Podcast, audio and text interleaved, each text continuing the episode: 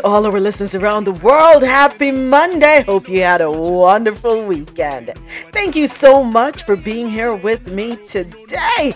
Thank you for logging on to QMZRadio.com, the quality music zone, and for tuning in to JahknoRadio.com. Of course, gotta say good morning to my studio audience, courtesy of Clubhouse.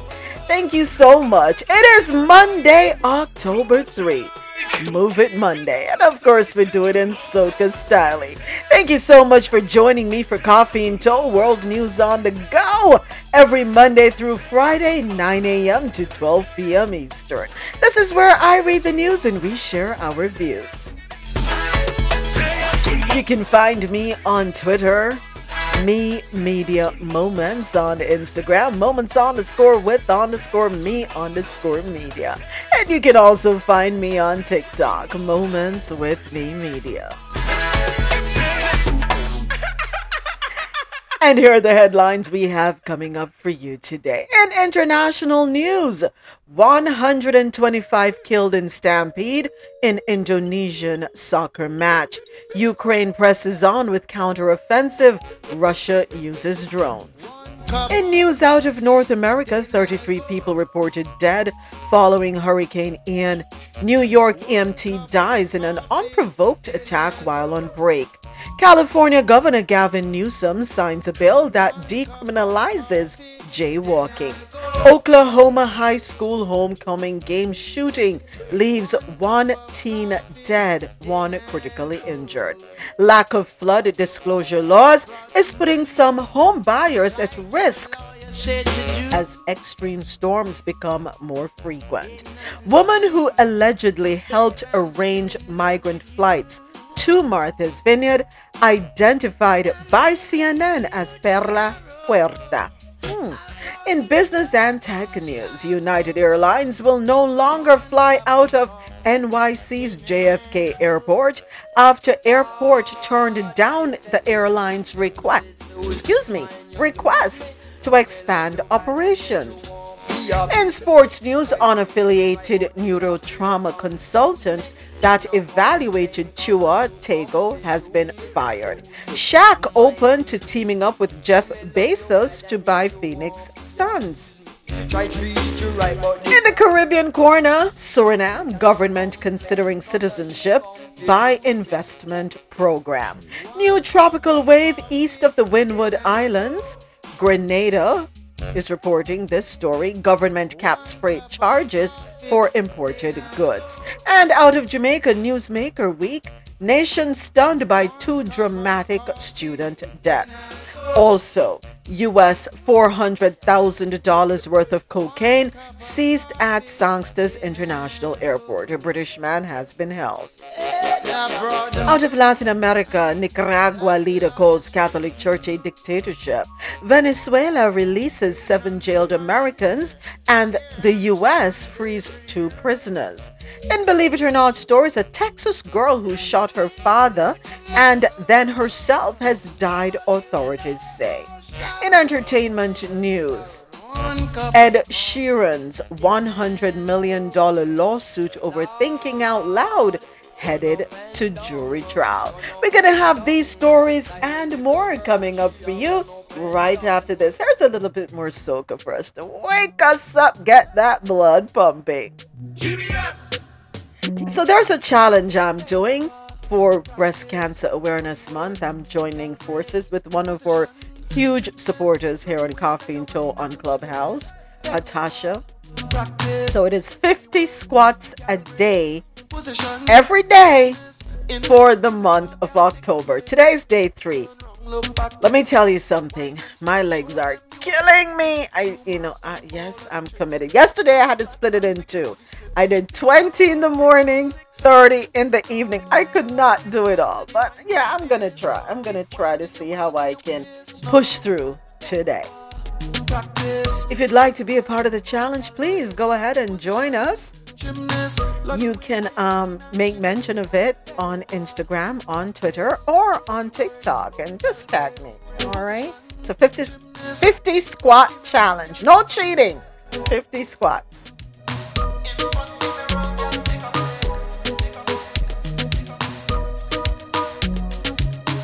Body keep getting wetter, got me feeling like the ocean.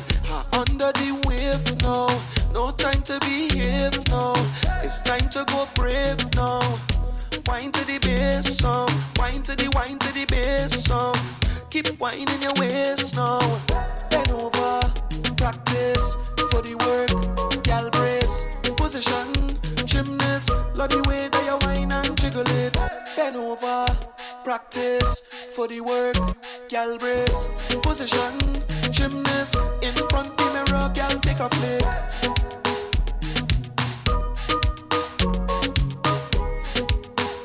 Pretty like the Benz in the showroom. Screw, screw.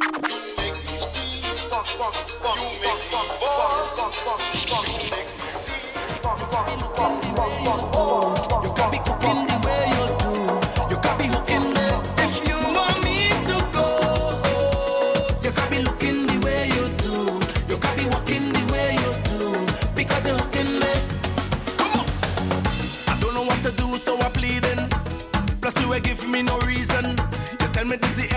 season. Mash up, we dress, dress so. But you don't understand when you watch me. Cause it just feel that I win the lottery. How you go pick up just so and then dump me? No,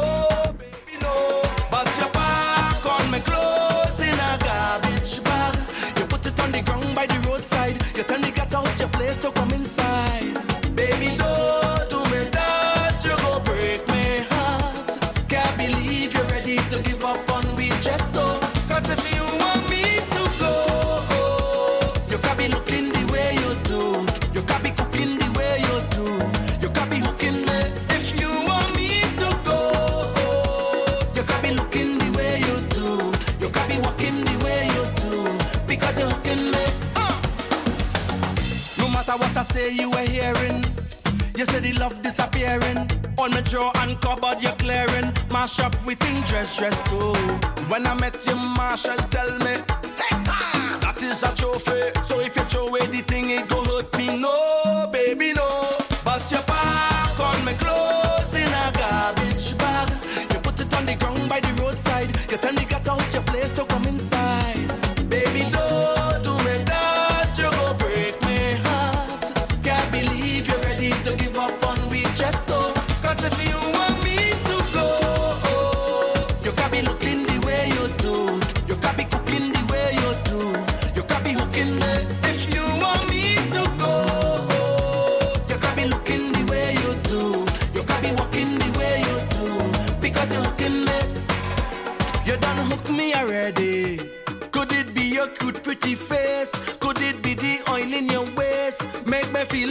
Had to chase you.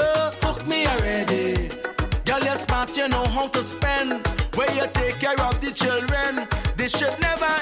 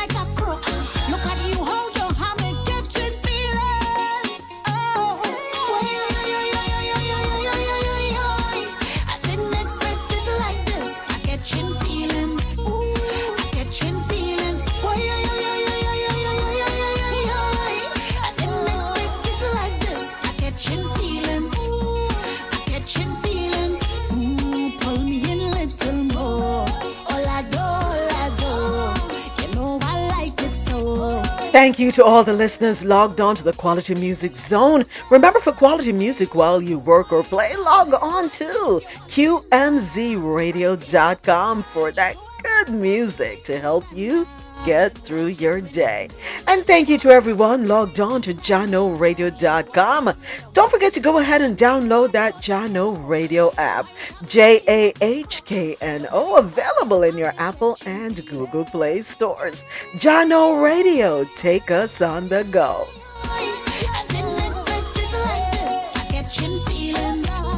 Gotta say thank you to everyone here with me on Clubhouse. Thank you so much. Of course, Clubhouse is where the conversation happens. If you want to be able to give your voice, yeah, and partake in a good conversation, download the app if you don't already have it. It is available in your Apple and Google Play stores, Clubhouse. And when you do so, just look for Coffee in Toe, T O E. Hi, Moments with me. You're listening to Coffee and Toe World News on the Go. We do this every Monday through Friday, starting at 9 a.m. to 12 p.m. Eastern. This is where I read the news and we share our views. It is Move It Monday, and we do it in Soca style. So every Monday, you're guaranteed a dose of soca music. You know, it helps to get you started, wake you up, get that blood pumping because you can't help whether you're standing up or sitting down, but to kind of move from left to right. Yeah, that's a form of exercise. I want to think so, even if you're sitting.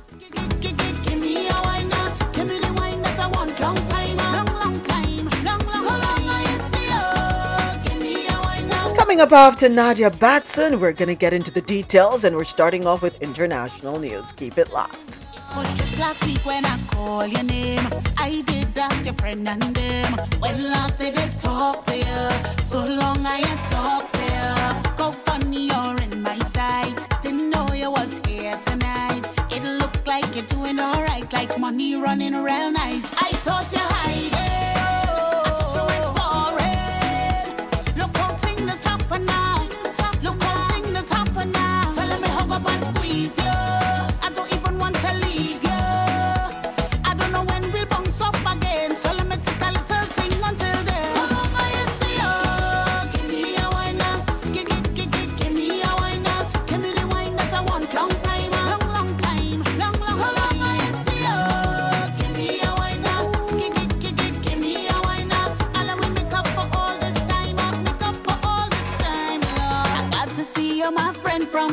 Long, time. Let we just take a wine. I wanna hold on together and rock away the whole night. And I'm glad to see you, my friend from long ago.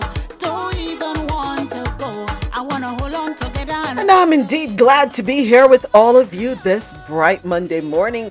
Down here in South Florida, it's a beautiful 70 degrees where I'm at. Partly cloudy outside. But as I look through the window, I see blue skies. Yeah, a few clouds in the background. It is a beautiful day indeed. Gotta be grateful, gotta be thankful. It's time for us to get started, and we're starting off with news on the international scene. First up, 125 killed in stampede at an Indonesian soccer match. Story courtesy of Baller Alert. Indonesian officials reported that at least 125 people were killed in a stampede on Saturday during an Indonesian soccer match. It was a tragic scene as fans swarmed the field and opposing sides fought violently, TMZ reported. Police were outnumbered and fired rounds of tear gas. In fact, it was a fatal move because fans ran for the exits, which caused a stampede. Dozens were trampled to death and some died by suffocation. Later, there were reports of mass rioting at police vehicles after people found out that riot police inside the stadium caused the death of 153 people. Well, they thought it was 153 at the time. More than 300 others were injured and taken to nearby hospitals. However, a number of them died while being transported to the ER. You know, you hear about these tragedies all the time at football matches, usually in Europe. Um, do we really get that worked up and amped up and wrapped up in the game that we take it onto the field, not realizing the danger that we could be causing. Now, I don't know if firing or choosing not to fire tear gas into the crowd, either decision would be the best one. I really don't know. But let us say the police are trying their best to disperse the crowd and maintain some or reinstate some, you know, kind of order or discipline, something, and nobody's listening. What is the alternative? What is the alternative? How else can you get a crowd of riled up fans and supporters to listen? What is the alternative? Just a question. How is what is the best course of action to take?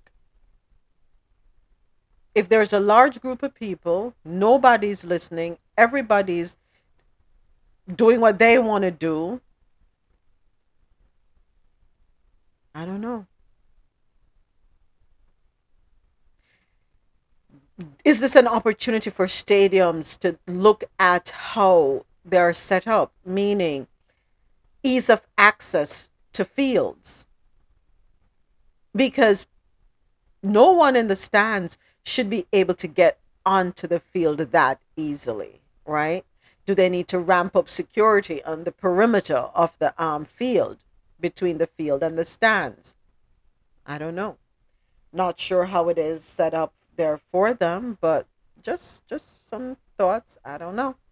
It's really unfortunate that so many people lost their lives when you you know you left home to go to enjoy yourself.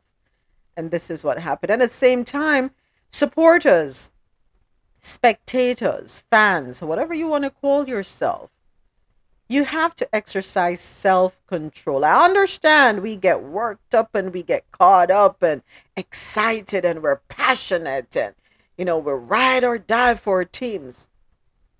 But let's think beyond that safety, security, and the need to get back home alive.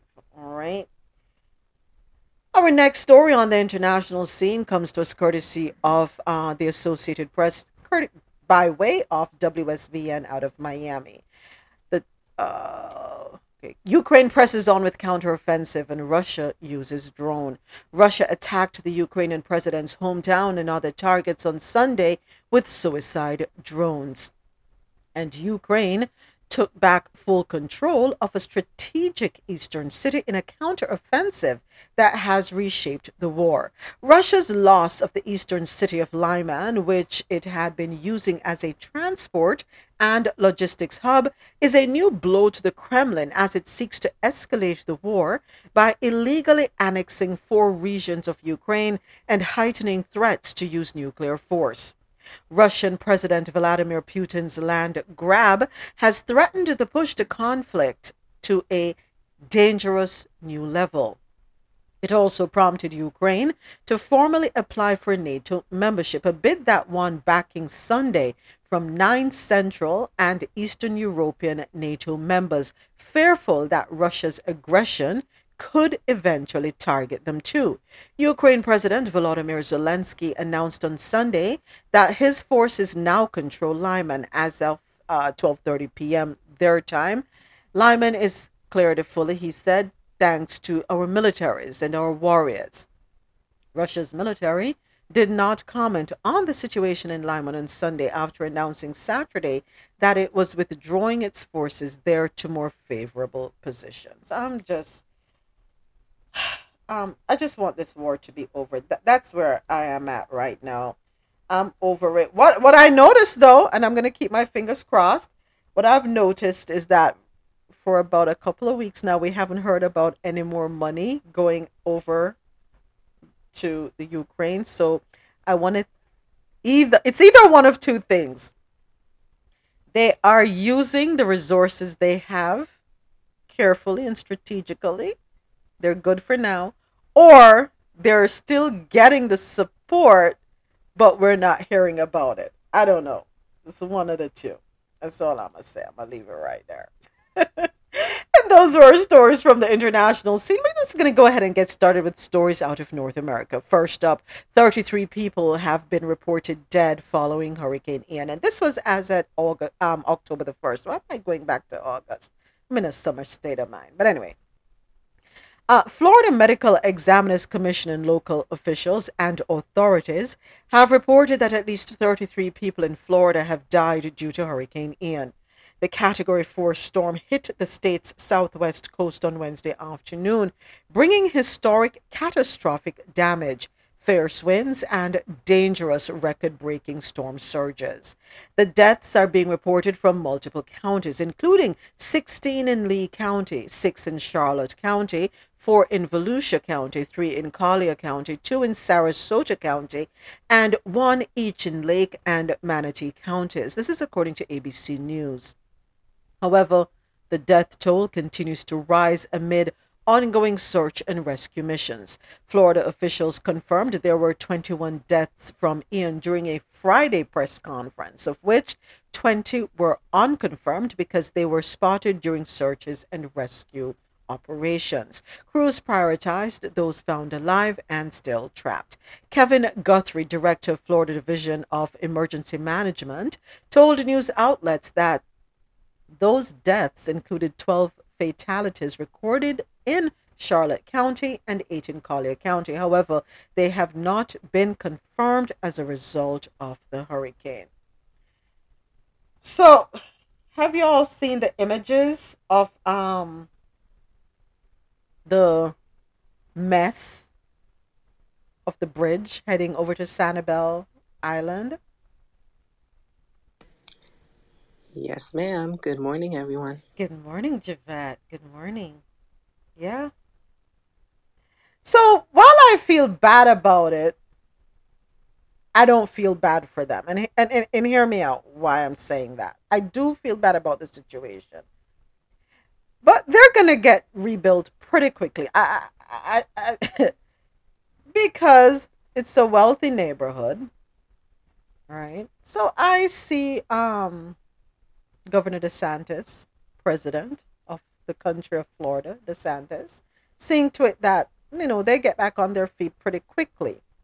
Um even though they're cut off by roads, there is still access via boats, right? So they're not cut off from the world per se. It's just the convenience of having the road is no longer there, but they're still able to get supplies um, shipped. I don't know if that's the right word to use, but you know, ferried across, whatever, to them. Um, a very racist community, I will say that. Um, that whole little cluster over there, Marco Island, Sanibel, Naples, yeah. Um, so somebody made a comment. I'm sure Ron DeSantis is now going to see the importance of immigrants, right? Because they're going to need the immigrants to rebuild. Yeah. Um. hmm Now, as it relates to these deaths that occurred during the storm, if you're told to evacuate, why do you stay? What's the purpose of staying? Are you stronger than the forces of nature? Is that common sense? That you're going to ride it out in an area that more than likely is going to be severely impacted. The professionals tell you to get out, but you're like, nah, I'm to stay. What is the reason for staying? Is it that you have nowhere to go? Is it that you just think that you'll be okay? What's the reason why people stay behind?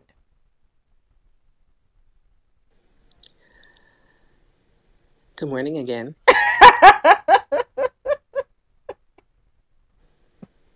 Go ahead, Javette. I don't think there's a specific go to answer for that, but we all know that the weather is unpredictable. And I think people decide using that thought process. It may or it may not hit. I mean, it didn't hit where they said it was supposed to hit, it hit a whole other place. Mm-hmm.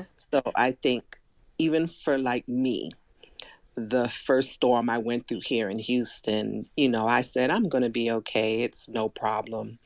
I have a roof, uh, second floor, and a attic I can go to. Mm-hmm. And I don't know if that's smart or if it's not smart.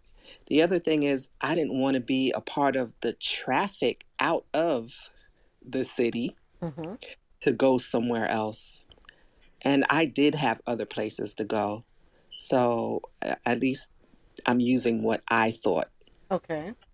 And that's reasonable. I can I can understand that. The people who live near the ocean, is that ever a wise choice though? I think it's get out. Especially if you're I, I can see what you're saying, Javette. If you're inland, you're will you know, it's a risk that yeah, okay. What's the possibility? I I have um shelter below. Um, if it's a flood, I can go up, right? But for those who live along the shoreline, is that really the right decision to make? And yes, you're absolutely right. Uh, many times storms do not necessarily hit exactly where they predicted. Um, they can shift north, shift south. Sometimes they go a little further east. Sometimes they go a little west. You know, it changes. It's nature. We can predict as best as possible, but ultimately, nature decides what really happens, right? Um, I would rather leave and know that nothing happened and come back and I'm all right than stay and risk it. That's that's me. That that's me. So Dre says he never leaves. Only fire will get him to move. Dre, I wish I, I hope you can speak. Why? What's I would like to hear your perspective. Why you choose to Okay, he probably can't. Oh, Um, go ahead. the, it's the, the same the same thing as um um Javette. The sometimes the storm don't hit exactly where they say it's gonna hit. Um, I always use my second floor theory also. The traffic getting out, and sometimes you you you you move somewhere else where the storm actually go. Mm, A lot of people left and went inland and went to uh Orlando and places like that, and and Lakeland and those places got hit. mhm. So, you know, you, you might running away from the storm and run into it. You know, so I don't know. I just I just never evacuate. I just make sure that the home that I'm in that is is prepared for the storm. You Mhm. know, and, and just pray. The only thing the only thing um that I will worry about is not the wind and all. Is sometimes the flooding. You know, and and that is rare sometimes. Like uh, a levee have to break or something like that, but I just I, I never move. I, I just ride it out. Jamaica, Florida, ride it out. The only thing I ever seen that scared me was fire, and Mm. that would definitely yeah, I would definitely move. That will move you out. Okay. That would move me, yeah, definitely. That's But another I normally ride out the storms though, That's another great point um that you've made with regard to in in Jamaica to too, in Jamaica too, I live uh, you know on the coast, so and we never leave. We just the, the house just prepared, so. and you run you, you, you run from the coast and then there's mudslide on the, the hillside. You, you, you, you, just you just can't run sometimes. Yeah.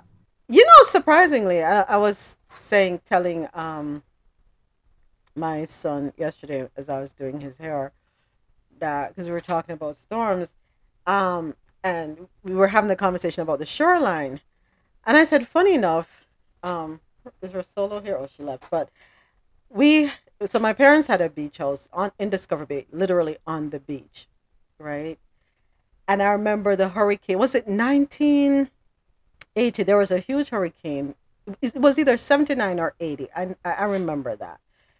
But um it was the pool that saved that house, literally. The boulders that came out of the ocean. Let me tell you something. Don't play with Mother Nature do not play with mother nature. The boulders that came out of the ocean and landed it crushed the pool and then landed right on the veranda where the glass door was and that was it. So the house was safe. So thank god for the pool. But when we looked at the other houses down the street from us they were wrecked. We didn't lose the roof off that house. Everything was intact. It was just the pool. And thank god but um yeah, you don't play with nature. That much I've learned about, you know, hurricanes and where you stay, choose not to stay. Um yeah, I don't know. The people in Sanibel, shouldn't they have left consider isn't Sanibel like like a key really which is not that stable that can easily be submerged underwater. Dre, you're familiar with that side? I know you're on the west coast. yeah yeah it, it, it's kind of it, it- it's small like like one of those keys key islands not a key but it's it's, it's yeah you know um a lot of water can really just make that island disappear And people chose to stay. and like Key West and those places. And, and even though I said never evacuate, I, w- I, I wouldn't stay in Key West if there's a storm. Right. Yeah. Yeah. Okay. Alrighty. Good morning to everyone just joining us. Thank you so much for being here with us on Coffee and Toe. Appreciate you all coming through. Hope you all had a wonderful weekend. I think I did. Yeah. So, um, but here's the thing, Dre. Insurance companies, we're going to talk about them later on. They're scammers. And people in South Florida are feeling it because some people are finding out that they've been dropped from their insurance policy and do- from their insurance company and don't even know it. Where do we, when are we going to hold them responsible? You can't do that to people who pay their insurance because you live in a in the tropics in a hurricane zone you're susceptible to hurricanes you're going to drop people you don't do that but that's a whole nother conversation coming up in a little bit all right next up a new york emt dies in an unprovoked attack while on break this story courtesy of baller alert an on duty emergency medical technician who worked with the fire department of new york was fatally stabbed in queens on thursday afternoon while on break. Allison Russo Elling, a 25 year veteran with FDNY, was working at her EMS station when she went on break, officials confirmed. The suspect stabbed Russo Elling, 61, multiple times before leaving the scene and then barricading himself at his home. This is according to NYPD Chief James Essig when speaking at a press conference. Members of the NYPD's hostage negotiating team and emergency services unit talked the suspect into coming out of his apartment. He was then taken into custody. Acting FDNY Commissioner Laura Kavanagh called the incident a barbaric and completely unprovoked attack. To be attacked and killed in the course of helping others is both heartbreaking and enraging. She served at the city for 25 years. She was a World Trade Center first responder. She was cited multiple times for her bravery and her life saving work, and she was absolutely beloved on this job. Kavanagh said Russo Elling was the 1,158th member of the FDNY to die while in the line of duty. I wonder what the reason is. There, we don't have a reason for that killing yet. Not sure. Oops, sorry about that. Not sure if anyone in um the New York area has heard anything about it and can give us any update. But we, that's as much as the story provides. That is truly unfortunate. Um, was it this that this person was attacked, um, just randomly, or was it intentional? You know, was there a grievance? But whatever the situation, it is truly unfortunate. So I'm loving the governor of um, California. Can he run for president? He seems to have his head screwed on, right? So he's to sign a bill that decriminalizes jaywalking. Okay, what exactly is jaywalking? What is a good example of jaywalking? You're walking along and you end up in the street what what what's a good description of jaywalking?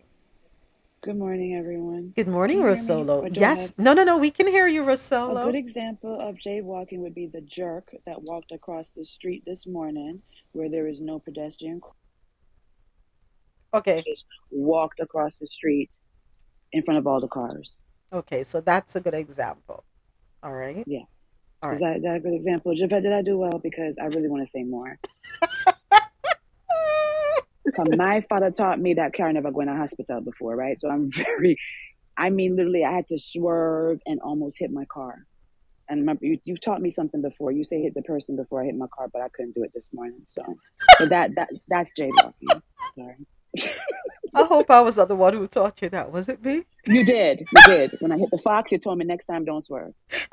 Hit the fox, but not the fox is not a person. oh Jesus! Never hit a person. no.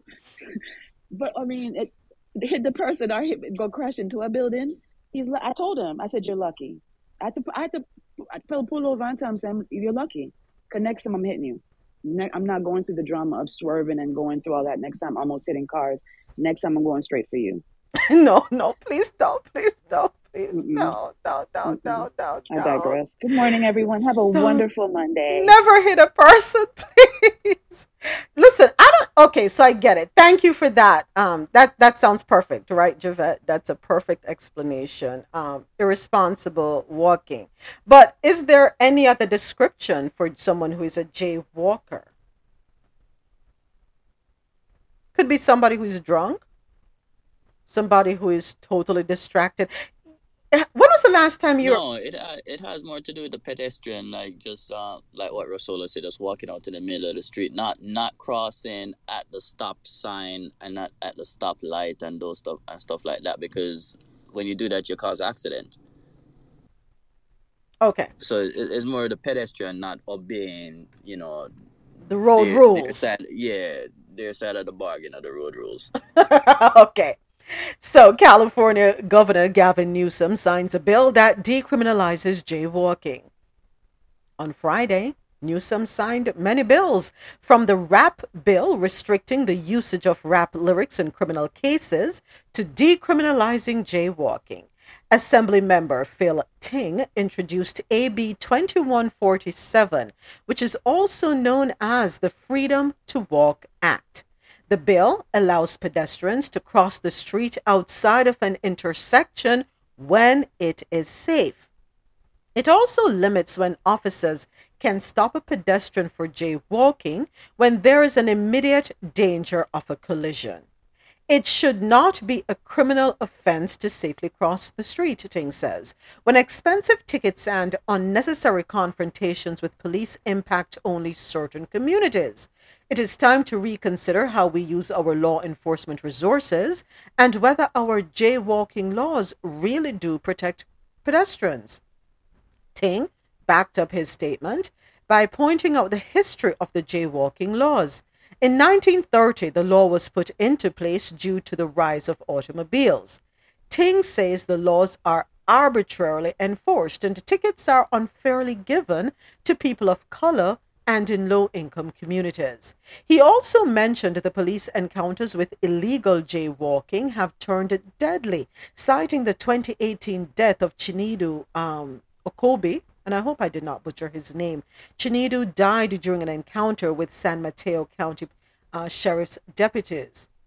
No longer will law enforcement be able to stop people who are safely crossing the street and burden them with citations and heaps of debt. For too long, our jaywalking laws were used as a pretext to stop and harass people, especially low income people and people of color. The bill is expected to go into effect on January 1, 2023. So let me ask you all a question. Have you, let me rephrase that. Do you always cross at the pedestrian crossing? No. No. No. I I don't. I do not always cross at the pedestrian crossing. I look both ways. Left, right, left, right again, even, you know. I check and as long as there's no vehicle in the distance, I'm going to cross. Because sometimes going all the way to the pedestrian crossing is putting on a little bit more steps and having me burn more calories than I need to burn unnecessarily. When I can just cut right across. That that's me when it's safe to do so. So if there's no vehicle in sight and I'm crossing, is it fair for me to get a ticket? No. In my opinion, I don't think so. So, Miss Phyllis, it's just you and I who don't go to the pedestrian crossing. We're the two. I mean, I don't go to the pedestrian sometimes, but I think it's safer to go to the pedestrian. Yeah. And that's why I do not agree with Gavin on this one. Really? Because eventually, you know, people unruly already. You know, yes, we we see the clear way and and and we do it. Mhm. You know, um, even when I'm in California, I do it sometimes too. Even though I know um I, I could have gotten a ticket, right? But Mhm. people just unruly. So you you try to cross when they're they're when it's clear. There's people now you're gonna have the idiots them that's that's skipping right through the streets. Oh, one two car pass. All right, let me see if we can beat the car there right there. So like people are like that, and I just think that yeah, we're gonna see more accidents. Let me ask you a question. I, I just know I don't I, I, I don't I, I don't agree with You don't one. support. So let me ask you a question, Dre. How or in California, do you have people at the intersections selling um, fruits and water and that sort of thing like we do here in South Florida? Flowers, Uh, that sort of thing? it just depends on on on the on on the area. Mhm. So in like in like heavy um heavy populated area, yes, you you'll see that, and yeah. Yeah, sometimes you see like a fruit truck somewhere, you know, Mhm. and, and and people do that too. But the reason the reason why I do agree with it also, like if you ever go like just say a tourist area like Hollywood, right? hmm and you're driving and the amount of tourists and people are there and everybody just walking out in the street. You can't even, you can't get down the road. Okay. and that's why it's important to to to, to certain areas especially heavy populated areas where a lot of people at. Mm-hmm. Because you as a driver you just can't get around you, you can't get around with all the people. Everybody just walk out on the road. And as i said people are just unruly. Okay. I see what you're saying. So, but my question then is for those who peddle in the streets, and not peddle meaning begging, but those who are actually selling their wares, they're selling floral arrangements, um, you know, same with the bags of oranges or guineps and limes and so on and so forth at the intersections where there's a stoplight. And sometimes they have to dash across the street to sell to a customer who is waiting, right? Um, were those laws affecting those people? Do you know?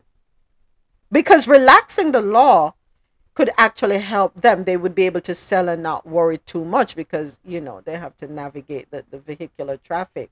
Was it affecting Oh, I mean, well, I mean, in California, I don't really see like the people peddling like that, but Okay. um, they more have like a stationary, a stationary, you know, like a, a, a truck that will park somewhere. Yeah, you know, Cali kind of different. They they don't really want nobody walk out and all of that, but they have their little vendor stand and stuff like that, so they're not walking out in the streets. Uh, as far as I see it. Okay. All right. Gotcha. Thank you so much. Appreciate you. Let me just check the chat to see if we have anything there. Any comments? Go ahead, James. Good morning. Good morning. Good morning. Yeah, I actually I don't think it's a bad law because the gist of this law is pretty much to protect minorities from the, the police officer. That's what I'm getting from it Mm-hmm. because because it affect you know people of color more than because you know I'm sure they see like you know this you know big neck white man in a in his suit crossing jaywalking they're probably not going to get a ticket right so I think the law is more to protect from the police but it doesn't it doesn't protect you from stupidity because if you you know what Rosella was explaining? Like she would have her right. If if she hit him Mhm. like he's not going to get any right. So it, it doesn't protect you from being from from stupidity. Like if you want to run across an, at a busy intersection and get hit Yeah. like you're going to have to bear that responsibility right? Like Right. the person that hit you cannot be held responsible because you know like you are um, putting your life in danger. But i think it's more to protect from from police. And one of the things that i've seen too because i think two weeks ago i saw something like that. And i was like man this woman is crazy. But then when i look into it i had to empathize with her. Like it's a senior citizen with a walker and she was crossing she was jaywalking. But when you look at first when i saw it i was like oh this woman is crazy. But when you look where the, the crosswalk is Mm-hmm. like for a senior citizen it's going to take she'd have to walk like you know she'd have to walk down the street like almost like half a kilometer or something to to get to the the the, the, the, the, crosswalk to walk back up and for like a senior. So like in a lot of cases like i've seen seniors who ask like a young person to kind of walk them across the street when it's um, safe to do so. Or sometimes people put up their hand and, and you know um, wave to the car and say you know please stop. You know i'm crossing a senior. Right. so i think we have to look at all of those um, things too Yeah. Yeah.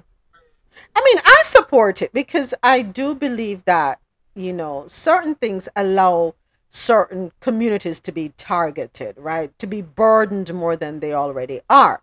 So I, I I embrace the relaxing of that law. Now it's up to everybody to act responsibly. And we understand, we know that you know you have to think for some people because some people just don't know how to think reasonably. You would think everybody has common sense and you learn that common sense is not so common after all, right? Um but unfortunately some people were being targeted. And you know, we want to create an environment of equality and equity. And I think this is a way to, you know, go in that direction. Um, yeah, everybody just got to be responsible, you know. Um, yeah, you can't please everybody, you know. Let's see how it works out. If they will, if they'll have to reverse it later on, if there is an increase in um, vehicular incidents with pedestrians, let's let's see what happens. This next story is so unfortunate. An Oklahoma high school homecoming game shooting leaves one teen dead and one critically injured. And this um, story is courtesy of Baller Alert. A shooting at an Oklahoma high school football game has left one teenager dead and another in critical condition. Authorities say the suspect is still at large. The incident occurred just before 10 p.m. at McLain High School in Tulsa. Police responded to calls of a shooting during McLain's homecoming football game in front of a crowd of hundreds against Miami High School, ABC News reported. Officers found two teenage victims suffering from gunshot wounds. One, a 17 year old male who was pronounced dead at the scene, and another 17 year old victim who was immediately taken to a local hospital and listed in critical condition. The teen has since improved to stable. Dozens of officers converged in the area assisting with crowd control and looking for the suspect. Our K9 unit and several officers scoured the nearby neighborhoods as we believe the suspect took off on foot. Unfortunately, the trail went cold. The incident did not happen at the actual game, but reportedly near the school's tennis court area, KTUL reported. Police say the suspect, excuse me, is still at large and is believed to be armed and dangerous. The only description they have of the alleged suspect is that he is a 17 year old black male. Um, really, is this necessary for us to be doing this at games? Young people, what's up? What's going on? Come on, young folks, get it together. Get it together. You're killing each other. Gives your give yourselves an opportunity to live. Give yourselves that opportunity. You know, Saturday we went to um a football game. My son's football team and another school. He couldn't play, of course, because he is barred from playing right now because of his concussion. By the way, there'll be no coffee until tomorrow. I have to take him back to the neurologist tomorrow for follow up. Um, but we're sitting. I'm sitting in the stands, and I'm looking at both sides of the field. Right, the opposing team on the other side, and all their supporters, and our school's team. The stands are full, and I just sat there and I was like, now, can you imagine you're at a game and somebody starts some foolishness? And only to come and see the story this morning. When we're going, let me tell you something. There are a lot of cops that are at the game. Right? Um, you're scanned. You cannot get in. It's one way in to the onto the field, well, into the stands. One way in. Um, you are scanned down properly. Well, no, there are two entrances. I'm sorry, two entrances. One on the other side of the field. Yeah, but they are heavily manned with police. You you are scanned. If you have a bag, you got to open up your bag, show what's in the bag, empty out your pockets. It's worse than TSA, but I appreciate it. I appreciate it. Um, now, what happens on the outside of that, we can't really control, but I truly am grateful because you cannot take any chances. And there's a zero tolerance policy when it comes to the kids, right? They're not having it. No weapons are allowed in the state. What do you call it? The park, whatever, the football field. Nothing, nothing of that. Um, we so we I don't know how are we going to get through to our youth that violence is not the way. Last week we spoke about the stabbing of the young lady at the school in Jamaica. What's going on? Are we so angry? What's going on with our young people? We're losing them. We have lost some of them. Literally. How do we get them to see that there's an alternative and that it's not worth it? Now you are on the run. Wanted for murder.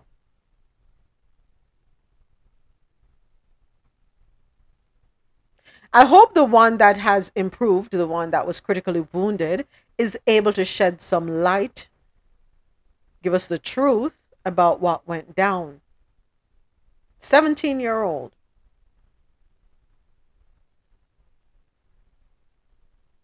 I know we've spoken several times about, you know, raising children and how hard it is, especially in this day and age and how disconnected we can get from our children because of trying to put food on the table.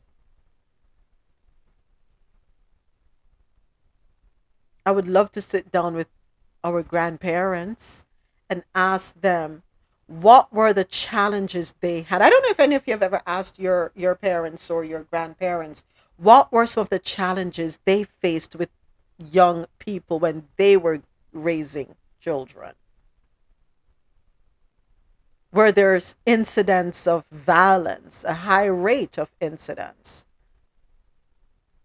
Was the go to to just kill somebody, eliminate them, and that's it, that's over with. Yeah, problem solved. What was it like for them in the 60s and the 70s, 50s, possibly? Have any of you ever asked? I've never asked. And I think this is a question I'm going to ask my mom how did people resolve conflict? Why is it so easy to stab somebody or shoot somebody? Why is that the answer? If we don't try to turn the tide, I don't know what's going to happen. How do we? And, you know, I was watching on TikTok some commentary as it related to the incident that happened at the high school in Jamaica. And the people who were making the commentary were not uptowners. So let's take that off the table.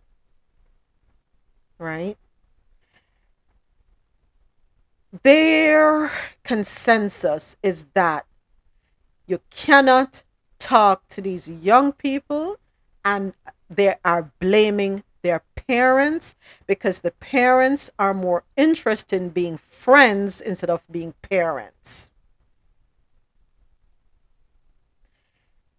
Said parents want the schools to discipline their children, and when the schools discipline the children, they're the said parents who go up to the school to fight off the teachers.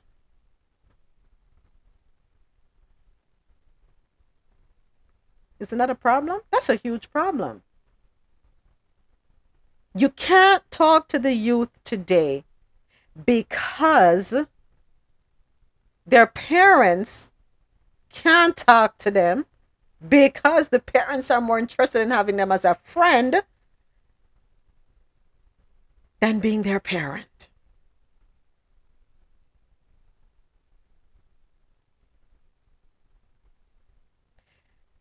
Parenting can be done with compassion, empathy. It doesn't have to be a dictatorship, like you know some of us are probably familiar with, where children are seen and not heard. You do as I say, and that's it. You don't answer back. None of that. It doesn't have to be done that way, right? You can be a parent and be a friend, but understand that you're a parent first. You have to discipline your children, otherwise, the world, the, the world will discipline them for you. Why are you afraid to tell your children no? And under have them understand why you tell them no. Have them understand why going down to Mary's house is not the best decision. Have them understand why they can't have everything they ask you for. If you don't teach your children self control, how then are they going to learn it? How then are they going to learn it? You have to teach them that it's your responsibility as a parent.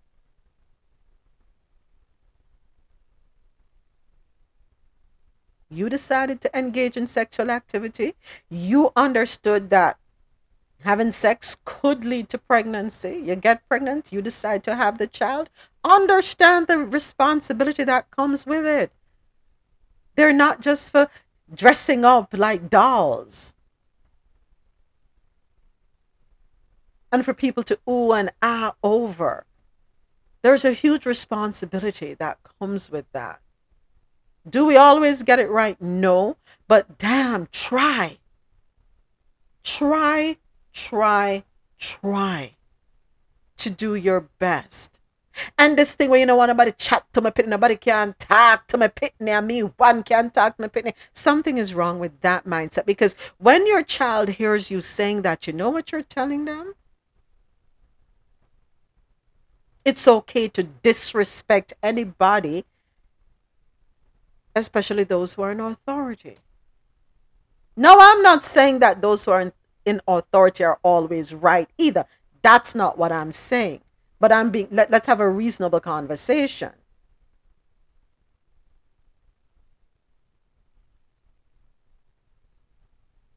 Children killing children. And I'm glad it wasn't an uptown or, or uptowners who were making the comments. I'm glad it was people out of the same communities who have a problem with how parents are raising their children.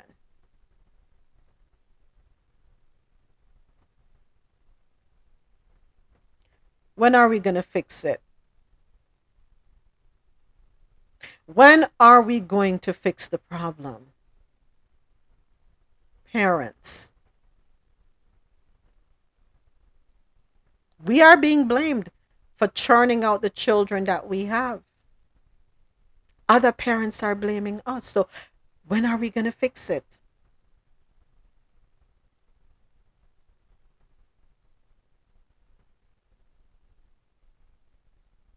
If a teacher reaches out to you and is asking you for help, they're asking you to come and meet with them. Uh, hold on, before I even go no further, uh, we're oh, Kelisha isn't here. She left. But you know what's funny? Last week we were talking about the uniform situation where the uniform is supposed to be a certain length and the child was turned back from school because the uniform was not meeting the requirements, right? And there was a huge uproar and la la la and carrying on. But I'm, you know, we we spoke about affordability. That probably is the last the parents use that to get the uniform, and them can't afford to get another uniform. You know, we, we had the excuses. But stop. Stop for a second. I'm gonna I'm gonna tell you this. So we have a relative who is opening a business in Jamaica to do eyelashes, right? And having a conversation with her, I said, Wow, and people really spend that kind of money for put on eyelashes. Said, Let me tell you something. I am in the salon already.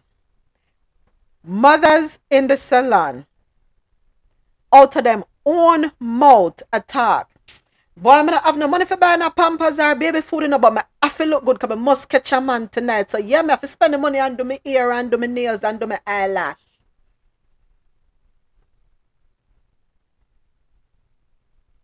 Hmm. You see the problem? And then those are the parents who will turn around and ball, so them not have no money for buy school uniform, school shoes, or school bag. Don't have money to buy pampers or baby food, but them have the money for put in the hair, put on the nails, and put on the eyelash.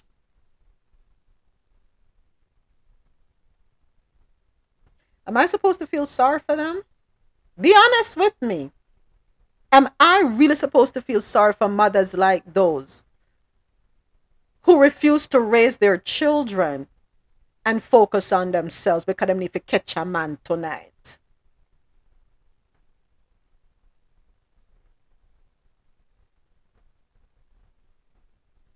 It's hard for me to turn around and help you. I'm sorry. Because your priorities are messed up. So I think it's time, parents, check yourselves.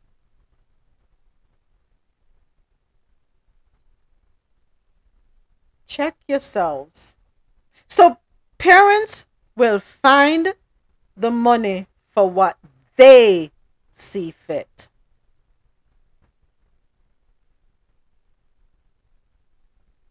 Then reach a dance.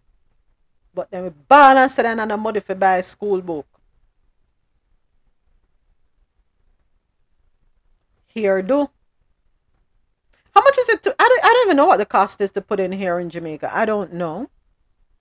I don't know what it is to put on nails down there and to um I really don't know what the cost is, but them find it for do that, but them now find it for take care of them pitney. Our priorities are messed up. Messed up parents, I don't know what we're gonna do. We, we what we're mm. gonna do. I don't know if it's our parenting style. I don't know. I don't know. If anybody has the answers, please let's put our two cents in. But these children are killing each other. They're, everybody wants to be a grown up. I guarantee you, these kids who are out there in the streets 17 year olds with guns shooting. I bet them can't even do them own laundry. Put them in front of a stove, they can't even cook a meal. I guarantee they probably can't even pay a bill. But they grown out there in the streets, acting grown, doing grown people things.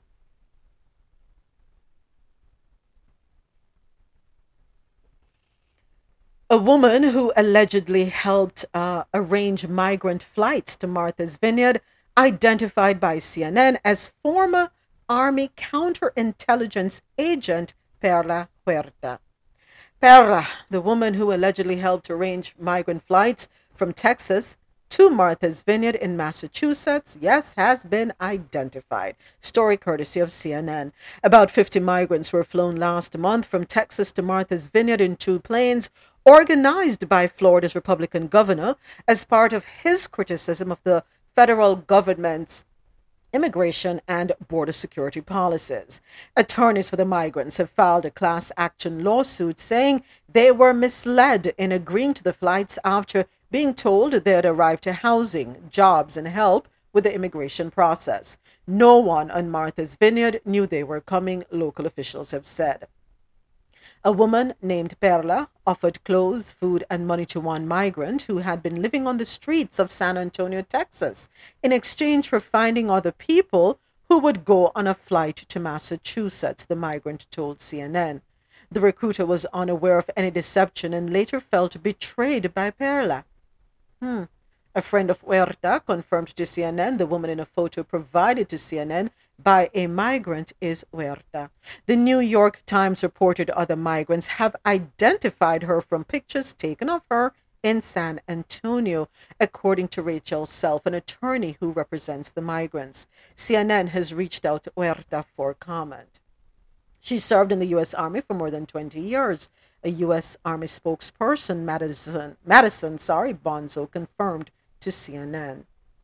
She served as a combat medic specialist and counterintelligence agent. Interesting. Okay. She was discharged in August, citing military records.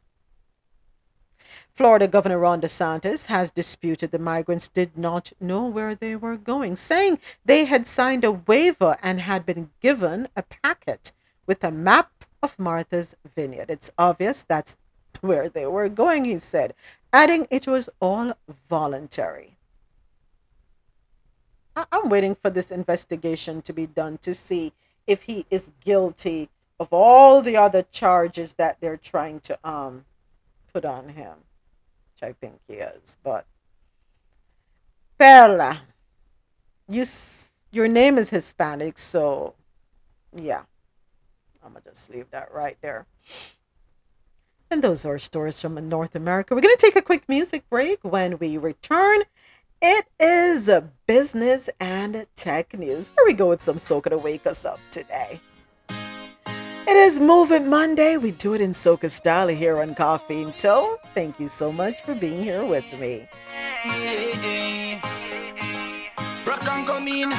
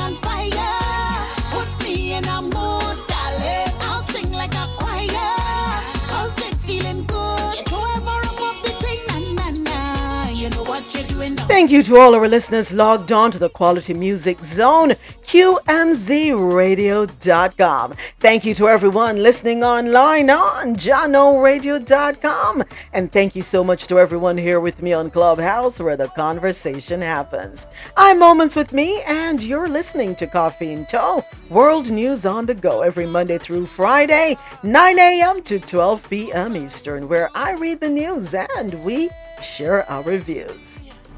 Sugar on your skin,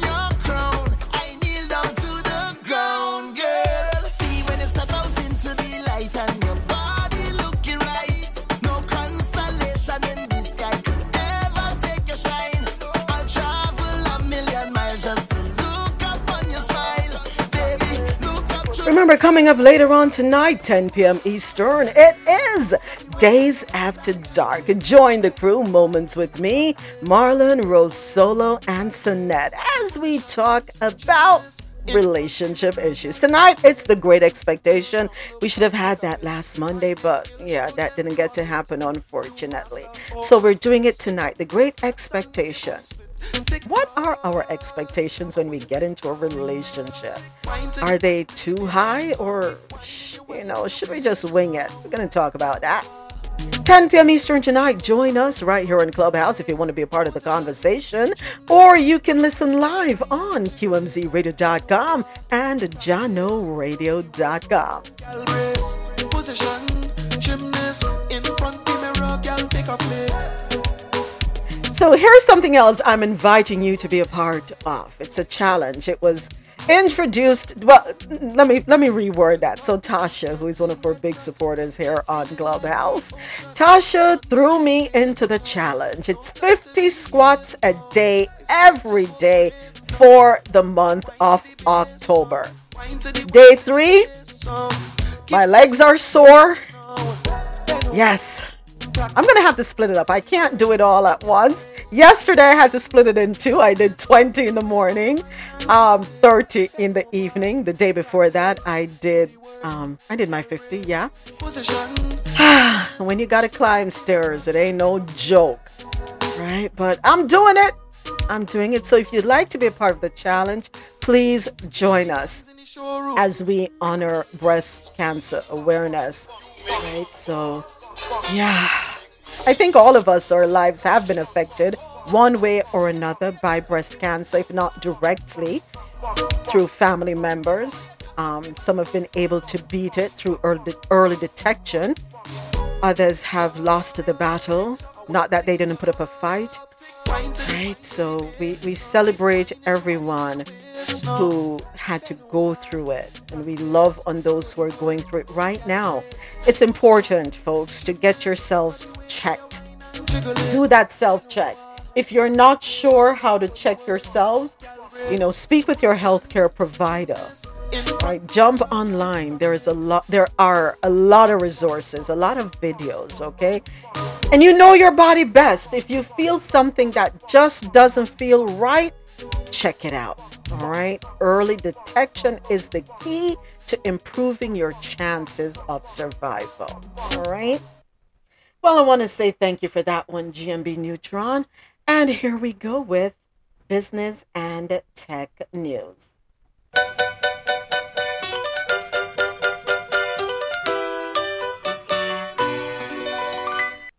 So, United Airlines will no longer fly out of NYC's JFK airport after the airport turned down the airline's request to expand operations. I wonder why. Okay. The commercial airline will stop flying out of the New York airport after its last inbound flights on October 29, the company wrote in a memo that was shared with Travel and Leisure. The decision comes after United requested additional slots at the major airport, but said it was clear that the process to add additional capacity at JFK will take some time. Currently, the airline operates four flights daily out of JFK, while most of United's flights into the New York area come out of its Newark Liberty International Airport hub. United will continue to fly out of New York's domestic airport, LaGuardia. Given our current too small to be competitive schedule out of JFK, coupled with the start of the winter season, where more airlines will operate their slots as they resume JFK flying, United has made the difficult decision to suspend service at JFK temporarily, the airline wrote in a statement. We know this news is especially tough for the 100 employees who work at JFK. We held a series of in person meetings earlier to ensure that the teams know that no one is losing their job and that we're going to work hard to make their transition to other nearby stations as smooth as possible. United said the suspension of flights out of JFK was temporary and the company could continue our pursuit of a bigger and more desirable schedule for our customers and be ready to seize those opportunities if and when they surface. So as I'm reading that, I'm thinking about something Marlon said to me yesterday, and I, I please tell me it is not so. I'm not sure if anyone else heard the news that what's his name? Uh, Tesla, the guy who owns Tesla, Musk, him, yeah. He is going to be releasing employees to ensure he gets a $20 trillion bonus. Please tell me I'm not hearing that right. Please tell me I was dreaming when I heard that. So I'm like, hold on, doesn't he own the company? Well, I thought he did. And you are more concerned with securing a $23 billion bonus for yourself that you would much prefer letting go of employees. Christmas is coming, folks. What type of frackinackle? See, that's why sometimes I just don't watch news on the weekend. Or watch, yeah. What? I need to Google this. Please, please, and somebody please tell me that we did not hear correctly. Because I, all kind of emotions got riled up in me. When is enough enough? When you're dead, you can't carry it with you. Can you take it with you when you die? We all gonna die. We're not gonna be here forever, as much as some of us would like to think we are, and are doing everything we can to see if we can be here forever. We're not. And as we go about amassing this wealth, what is the purpose? Just to sit back in your lonely life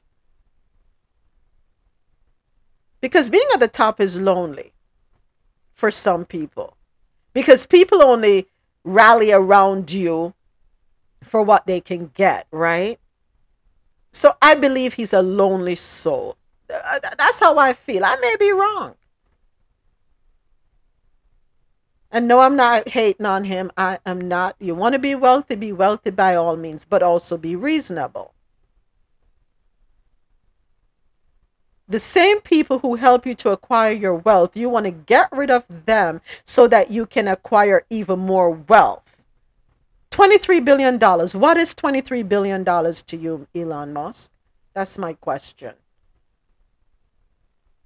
If that story is really true. So. Come on, Javette. so I'm reading an article, and part of the article says Musk, who collects no salary from Tesla,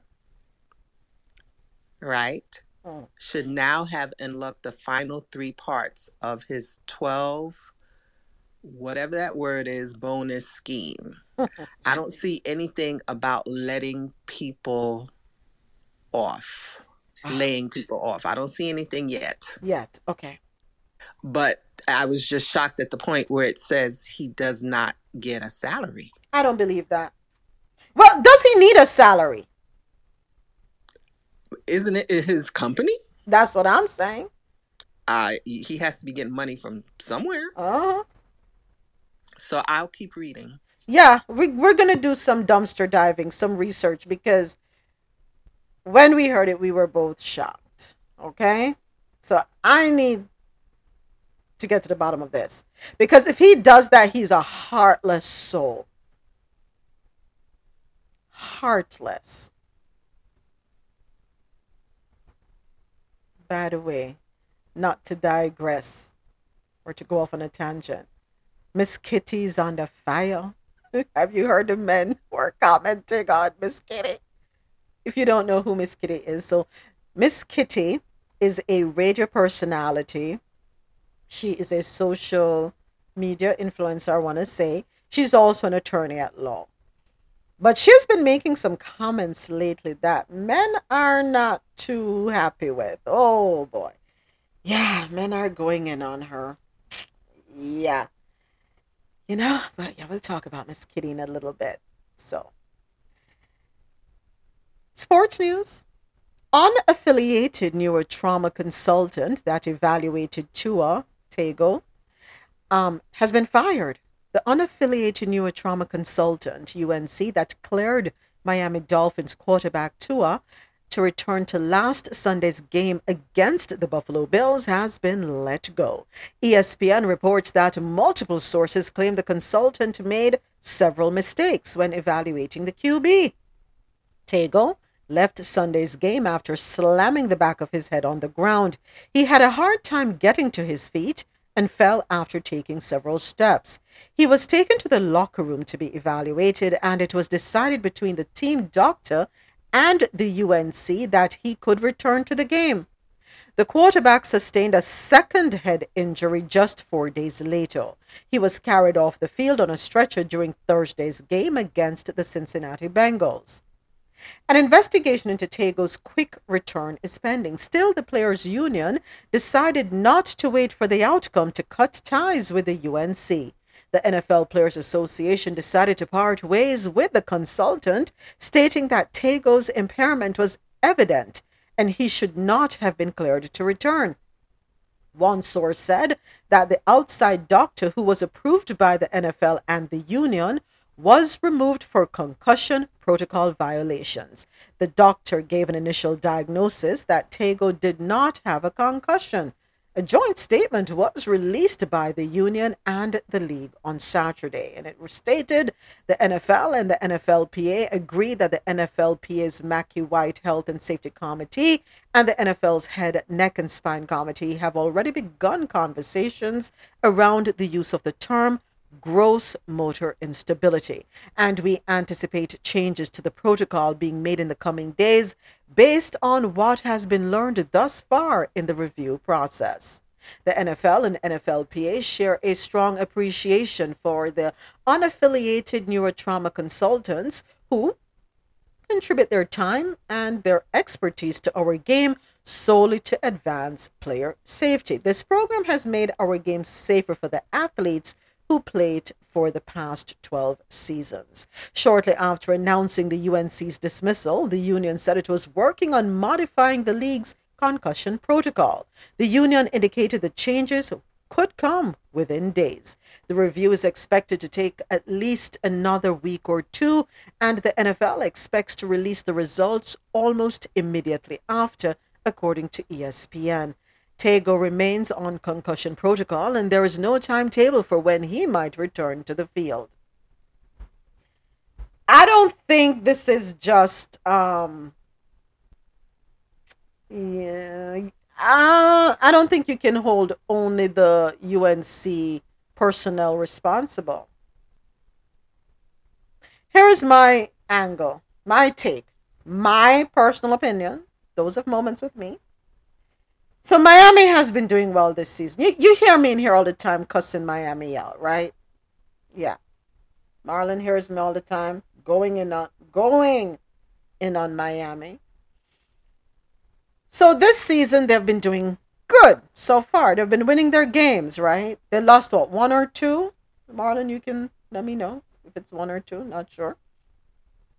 And they're riding that wave and they're feeling good and pumped up. And yes, we got to keep this going because we have stakeholders that we have to appease, investors on their back, owners on their back. I don't think this was just a, the, the decision of the UNC. I believe the decision to put him back in the game came from up top. Get him up, get him back on that field. We have to keep winning. We can't take losses right now. That's my opinion.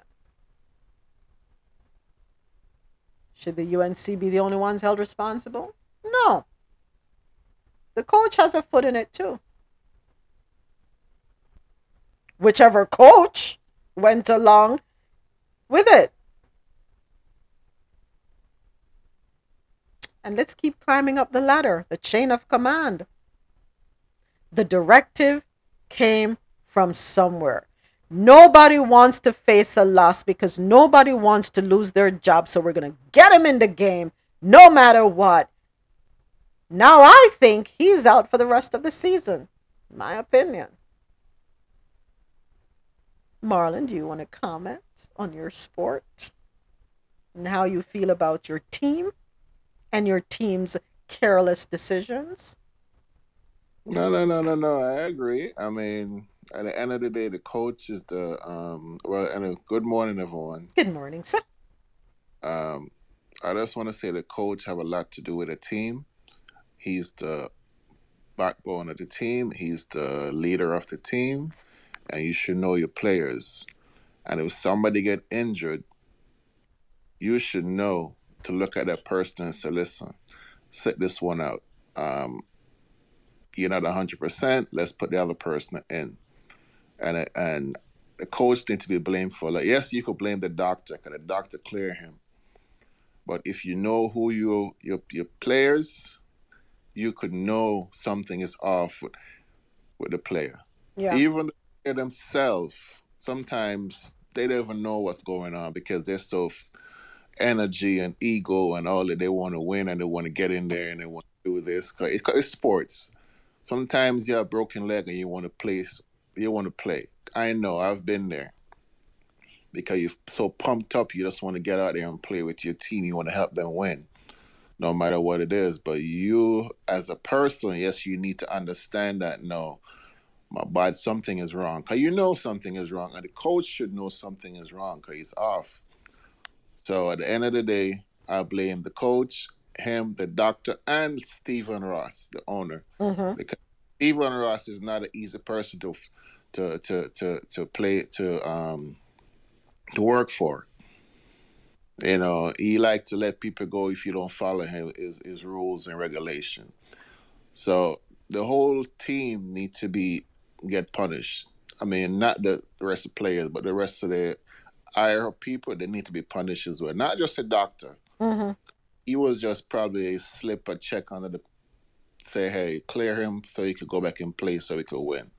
I don't put it past Stephen Ross to pay the doctor off because that's how he is.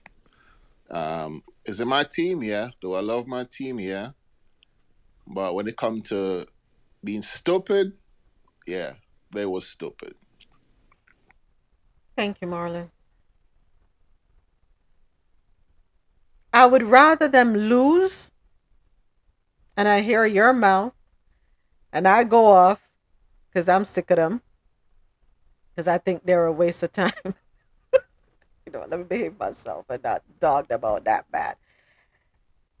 But um, I would rather them lose without him being in the game. They lost it anyway. They still lost the game.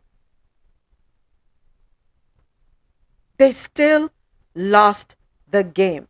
You know, you have to know, no matter who is signing signing your check, you have to know where to draw the line.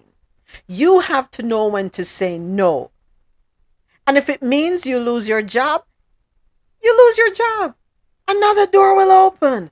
Something else will happen. If the Well, co- go ahead, Marlon. Doctor gonna lose his. I know he can't get another job, especially in the NFL. I don't. I don't think he's gonna be able to get another job in the NFL.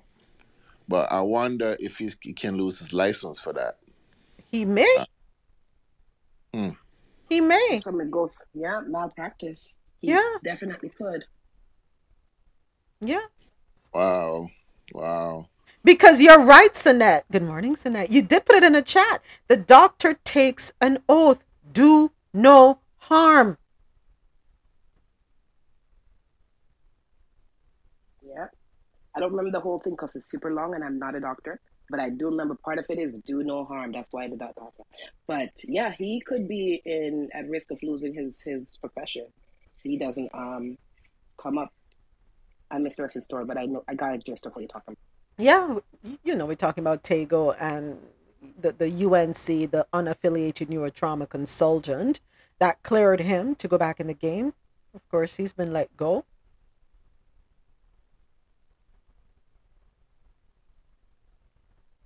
I, Yeah. let, let, let me look at son number three, that our son, right?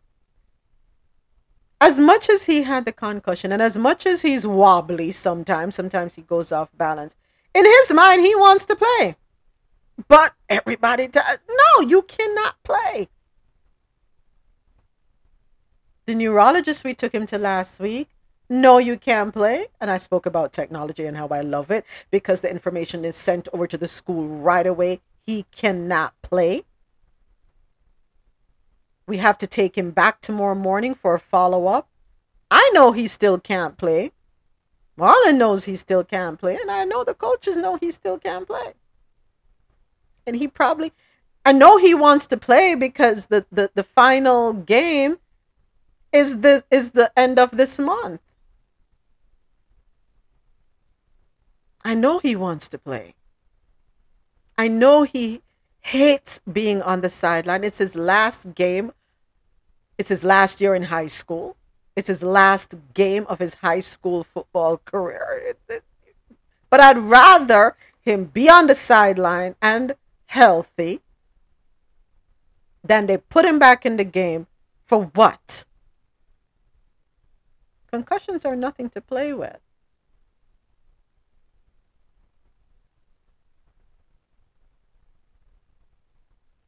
Saturday. When was when was the game? Saturday, yeah. Saturday was the game. And you know, there's signs there, and Marlon is so right. There's signs there. So after the game on Saturday, you know, he and his friends they come over, and then you know we all are hungry, so we say, okay, let's go to the food truck. So we out at the food truck twelve o'clock at night, and um, his head is killing him. The lights are killing him out there. I'm like, okay, close your eyes. Because he left the shades at home because he has to wear the shades because light affects him. And that's on a high school level. So you want to tell me that on the professional level, th- they didn't see anything wrong with him? Come on, man. And that is why I feel the call for him to get back on the field was coming from the higher ups. Get him back out there. We cannot lose the game. We need to win this game. We've been winning so far. Let's ride this out. Well, Miami, this bad decision that you made is going to cost you. And it probably cost them the rest of the season too. Don't be surprised if the NFL suspend them. You know, you never know. But um, I think the quarterback they have now, he's not going to win any games for them. Ooh, damn, he's that bad? I, I have nothing against Teddy, but I don't think Teddy is the man to take to, to lead the team. Why? I don't know. I don't. I just don't have. I just don't have. Um, Do, I is don't he not a good team player? Does he not make the know. right He is. calls or what? He's been in the league for a while. You know, he's played for Denver. You know, a couple of I think Minnesota, a couple of the teams. He's been around for a while. But I just don't have. Uh, but that this is me. Let me know. Uh, this, if he wins and stuff, there I'll be happy. But me personally, right this minute, I don't have my faith in Teddy. And our there's a third string quarterback there. He's he's a rookie. Mhm. I'll put my I'll put my, my faith in him more than Teddy. But let's see what happens. You know, let's see Ouch. what happens. They, they they play the Jets on Sunday, so we'll see. Let's see.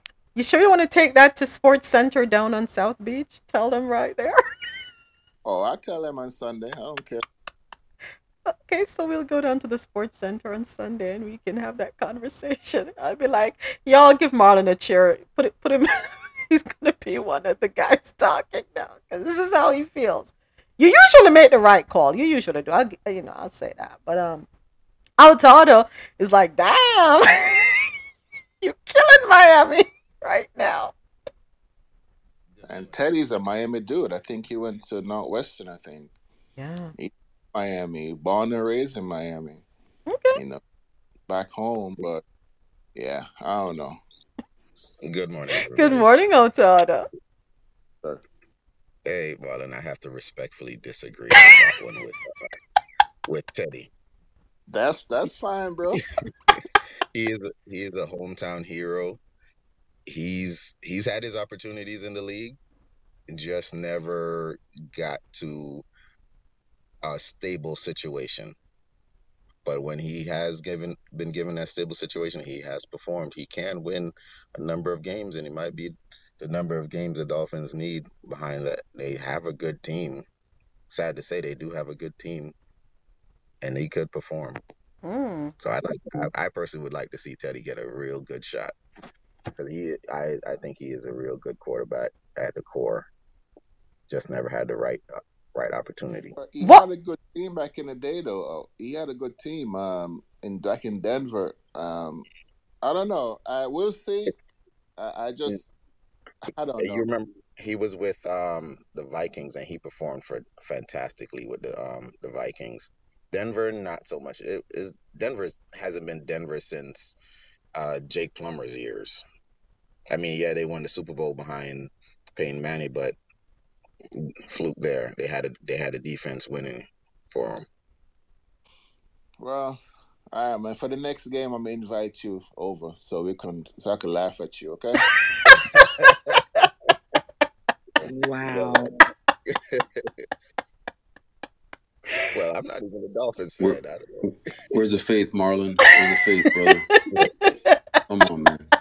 Yeah, Bart and Fabian. Listen, listen, Fabian, he loves Miami to death, okay? I've known Marlon for 20 years, right? And it's been Miami Dolphins, and I'd be like, you're wasting your time. They ain't going nowhere. So let him be the one to chop him up. Man, this infighting, this dolphin infighting can't continue, man. Wait, wait, wait. Let me clarify. I am not a Dolphins fan. by any stretch. Who do you like, Oh, yeah. We're getting trounced right now, Pittsburgh. Okay. You're a Oh, Pittsburgh fan, Steeler fan. He's a Yes, sir. Steeler. The oh, 23rd. Oh, wow. The 23rd. Who said, oh, wow? said that, I say wow too. Altana. I could take my my um trouncing. You on Sanibel Island right now? Boy. that's all. That's all I could do. you out there cut off. No bridges to get back. Gotta take the ferry. Yeah. Boy, well, on to other sports news. Shaq opening to, or he's opening up to teaming up with Jeff Bezos to buy the Phoenix Suns. NBA legend Shaquille O'Neal said he would be interested in buying Robert Sarver's shares of the Phoenix Suns, even teaming up with Jeff Bezos to make it happen. Speaking with TMZ Sports on Saturday, Shaq explained he was interested in purchasing the team, but had heard Jeff Bezos was also interested. Well, Shaq is worth about why did I think he was worth more than this? $400 million. But clearly, his pockets are not as deep as the Amazon founder. Nobody on this planet can compete with the big man, JB said, because you know what? I just ordered 50 things off Amazon today. Big man JB got that money coming in. But if Bezos is open to bringing the four time champ on board, he's open to having that conversation. If he wants me on board, I would gladly talk to him. But as far as trying to own a whole team by myself and go up against, let me tell you something. I'm scared of big man JB. Shaq O'Neal is scared. it is not clear if Bezos is interested in purchasing Sarver's shares of the team, though. The disgraced owner announced his intentions to sell off a portion of the team last month. After receiving a one year suspension, he faced mounting pressure to step aside for using racist and misogynistic language. Why did I think Shaq was worth more than 400 million? He got all kind of businesses out there. Huh. Yeah, that's crazy. I agree. Moments. I thought he was worth closer to a billion dollars. Yeah. Every time you look up, he's pitching something. right? Every time. He has Papa John's. He has um is it right guard? He, he he's like everywhere. But remember, they don't declare all their income, so don't get it twisted. That's true too. You're right. Yeah. Ooh, don't don't say that out loud. How did the That's why. the tax That's man why I cometh. whispered. That's why I whispered. Yeah. I don't know. Um, Maria Sean is still. That's all I'm going to say. Yeah. But is the guy selling the team or is selling a part of the team? It sounds as though, from this article, it sounds as though he's selling a portion of the shares. He needs to give up everything. So he's still going to be the owner regardless. He's No, no, no. I'm have to give it up. The league is pressuring him to get just like Donald Sterling a couple years ago. The same scenario, but just worse. So he's gonna have to sell by by a deadline. Okay. Okay. Oh, but that guy, question, that guy's not the owner, the complete owner of the team. He's selling his part of the team. Is that correct? That's what it sounds He's a like. to me. majority owner. He's the majority he's- owner. So he's Yeah. selling his, okay. But But the- he doesn't hold the whole thing outright. He's not 100% owner, so that means they're buying what he owns. So that But- makes sense. But here's the thing, Sanette. He's the disgraced owner announced his intentions to sell off a portion. So he's still gonna have a say, probably a minuscule scale, on a minuscule scale. But I think he needs to get rid of everything. He doesn't need to own anything. He needs to be shut out. Period. That's it. Done. Bye. See ya. Let's see. Yeah. And then then the Sterling family bought some of his his share. Um, if I can remember. Yeah, I think his wife Hmm. kind of funneled it to his wife. Yeah, uh, probably don't say nothing, but he's still an owner. His wife. I'm just saying that's his money too. So hey, Yeah. Wow. hey. But here's the thing, though. Why aren't more? Before I even make this statement, let me ask the question: How many black owners are there in the NFL? Whether part owners, quarter owners, one eighth owner, how many are there? I believe that number is zero. Damn. So Fabian, you want to tell me hmm. that with all these and um NBA players retired, they can't You come together.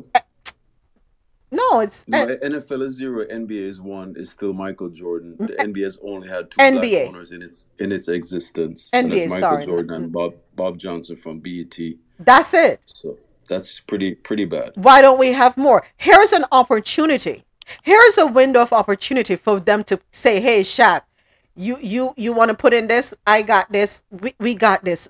Come, let's let's get some stake ownership here." But the NFL is No, this is the NBA. Sorry, not the NFL. NBA. But I understand, but the NFL and the NBA is total two different teams. The NFL don't want no black owners. This is my opinion. Yeah. This is run by other people. Right. I don't think they want any black owners in the NFL. NBA is a little different. Um, but I want to believe though, if I, if I'm not lying, I believe there there's a black part owner in Denver.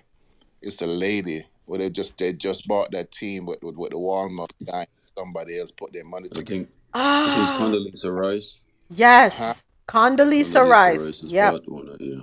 Somebody, yeah, one of them, yeah, is a part owner in, in Denver, and they just bought the team this series. But But you got to look it up and see. But Marlon, we need more than that, right? And I We- think it's a shame because it's the black players that the people come out to see. Right? They're the ones who bring the swag, they're the ones who run the balls, they're the ones who are going down the court. They're the ones doing it. But they're not the ones owning it. And that's the problem I'm having. When do you move from player to owner to stake owner? When? Well, NBA is different. I could speak NBA got you know a couple of them in there. I think uh, I want to believe um, Dwyane Wade is a part owner one of them teams too, somewhere else. I think it's the Timberwolves or something like that. So, but NFL is is a total different ball game, total different ball game. So, I don't know what's going on in NFL, but we'll see. Okay, so I jumped on here as of November 22nd, 2021. There are only six people of color with ownership across all three major U.S. sports MLB, NBA, and the NFL. That can't be right. Please tell me that's wrong, Google. Please tell me that's wrong. You have eight celebrities who have a stake in sports teams, but we still need more black equity in sports. And this is according to an article written on afrotech.com. So, hmm. Yeah, we, we need more. This is not enough. This is not enough. So let's see. You have Rick Ross, Jay Z, Will Smith and Jada Pinkett Smith, Usher, Michael Jordan, Serena Williams, Magic Johnson, Nelly, and Michelle Williams of Destiny's Child. She's part of the WNBA team Chicago Sky. Nelly um, became a minority owner in the Charlotte Bobcats. Uh, Magic Johnson, MLB, Los Angeles Dodgers. Um, also co owns the Los Angeles Sparks of the WNBA and Major League Soccer Los Angeles Football Club. Um, Serena Williams. Mm, which one is this? Los Angeles. Okay, the women's soccer team. Uh, Michael Jordan, 10% owner of Washington Wizards. He followed up with a 12% ownership stake in the Washington Capitals. He gave up the ownership of both in 2001 to return, and then he became majority owner in 2010 for Charlotte Bobcats. Um, hmm, Charlotte Hornets as well. Okay, Usher, Cleveland, Cleveland Cavaliers, uh, minority stake. Usher's worth 180 million dollars. Let it burn. All right. Will and Jada. Um, Philadelphia 76ers, minority stake there. Um, Jay Z, Brooklyn Nets. Mm, is that good enough? No. Can more be done? Yes. Can we see the value in investing and owning a part of what we rely on to make others wealthy, if I'm making sense. Step up, folks. I think that's the question. Hmm. I don't understand it. We're okay with making others wealthy, but when it comes to investing in us, or l- l- let me not jump the boat there. Is it that it's made hard for us to own? And okay, NFL probably don't want y'all up in there, but NBA is willing to, you know, have you all in there. Is there a cap on how many? You're, uh, why did I think Venus and Serena had some ownership in the Miami Dolphins at one point? I'm sure they did, unless they sold it. I know I know J Lo did too at one point. But anyway, yeah. Is it that it's difficult to get to the table? I think so. Okay. As easy as it's, it sounds, I think it's very difficult to even own a percentage of a team. It's not easy. I whoever is running this thing they're very picky, and I believe they only can they only allow a certain amount of people um, to have stakeholders, you know, in the team, and they need to get rid of that minority name and just say the owner. Yeah, yeah. Uh, but um, yeah, that's I, I think it's not easy. It's not easy. They pick and choose who they want, and they probably pick and choose because they can control these people. Who knows? That too. They know these at the end of the day, these people know what they're doing. They they they're not gonna put somebody in there who they who they can't control. You know, so That's I think Marlon, you got that right so right. You remember that show on um, HBO Ma- HBO some years ago? I think it's called Hardball with um, The Rock, Dwayne Johnson. yeah, It was about football. yep. Mm. I thought I put in the chat it's a private club. The NFL does not want certain demographics running the show, and you can see These that from who owners who are runs. going to pass it down, in, Yeah, who pass it down to their families, and they have they're multi-billionaire, and they're not sharing this. This they're not welcoming you to join the table. It's a it's a closed house. They don't want you. yeah. So I don't. I don't. I, I believe that there is some fact base in that. That's why I agree so hardly with Marlon. I agree with him. yeah. There's a lot of factors in that. They want to keep those doors closed Hmm. and limit who you are to. You have to have you have to have the pedigree to be the owner of those teams. Yeah. Oh boy, I'm telling you. Well, it's time for Caribbean Corner.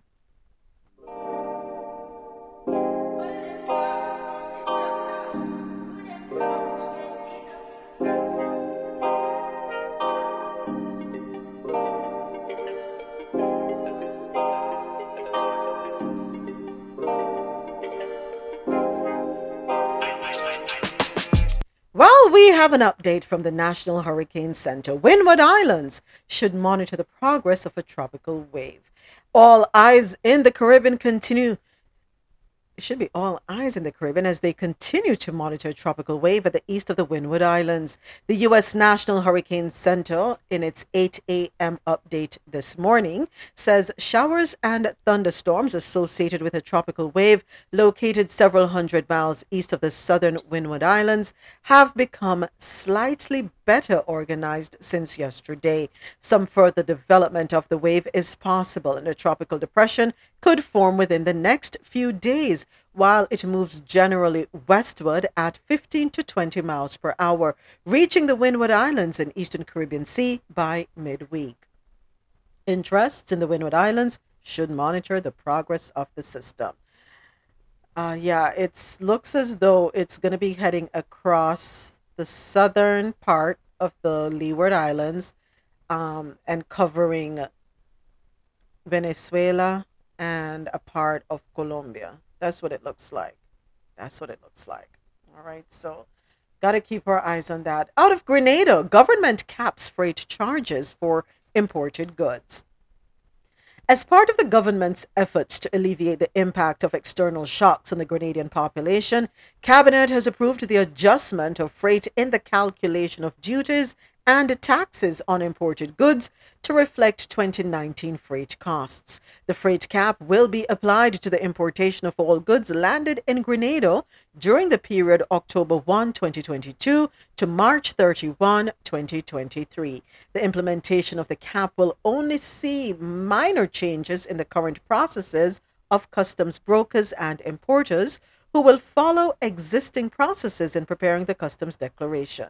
Commercial imports for uh, commercial imports, there will be a requirement to identify freight actually paid on the valuation note of the customs declaration.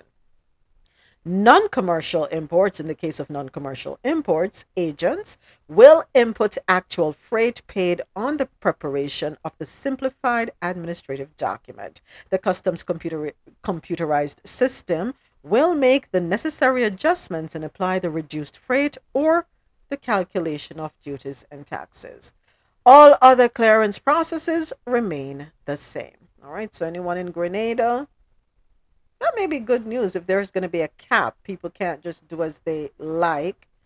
Um, yeah, some. I'm sorry, something just popped up on my screen. Shooting incident in Turks and Caicos leaves police and others injured. I'm so tired of guns. Our next story out of Jamaica, Newsmaker Week. Nation stunned by two dramatic student deaths. This week's featured development as Newsmaker of the Week, well, last week's just ended, are the killings of two school children in contrasting circumstances within less than 48 hours, which left the nation stunned. One incident highlighted the continued indiscipline of students, which has been grappling the nation's schools, which many suggest has been a spillover of the wider crime endemic that has long been engulfing the nation. The other tragic killing of a teenager was a case of mistaken identity, as the triggerman was the victim's own father who mistook, mistook his son for an early morning intruder. The incident was yet another indication of the fear of citizens relative to the crime situation locally, where over 1,100 people have been slain so far this year. The victims relative to the fatal incidents are 15 year old Raheem Shaw, a grade 11 student of Wolmer's Boys School in Kingston, and 16 year old Michonne Campbell, a fifth form student of Kingston Technical High School, also in Kingston. According to police reports, young Raheem, who resided in Hellshire St. Catherine, was shot at his home by his 51 year old father, who mistook him for an intruder early on Wednesday. It was reported that at about 3:15 a.m., the teenager's mother awoke to the sound of the front gate and grill to the premises being opened and alerted her husband, who is a licensed firearm holder. The man armed himself and ventured into the living room from where he reportedly heard the front door being opened and discharged three rounds through the door. Checks subsequently revealed that it was his son who was outside the door and the boy had been shot. Raheem was taken to the Spanish Town Hospital where he succumbed to his injuries. Days after the teen's death, there are still more questions than answers as to why Raheem was outside the family house at that hour of the morning. The now grief stricken father was interviewed by the police in the presence of his attorney, Peter Champagnie, KC, on Thursday. Oh, so they've already changed it from QC to KC. Okay, so it's now King's Counsel. All right. Early on Wednesday, grief counseling sessions were held for students and teachers at Wolmer's Boys School, where Raheem was a sub prefect. So unfortunate. I want to know how do you just shoot through the door? Okay. Even if even if you think everyone is in the house, don't you wait and see who's walking through your door before you shoot? All right, so got to go back in my family files. And I totally get what you're saying, Javette. I get it. Because I would think the same thing. So, years ago, a family member of mine was in the night. The dogs were barking. So, of course, you know the dogs are barking. That's a signal that someone is probably on the property. My cousin is calling out. Nobody's answering. No, but you're hearing sounds. You're just not seeing anything because it's dark out there. And the lights were out, if I remember well. And he keeps calling out, Who is there? Who is there? And nobody answers. So he fired, ended up killing somebody. It's in the middle of the night. When do you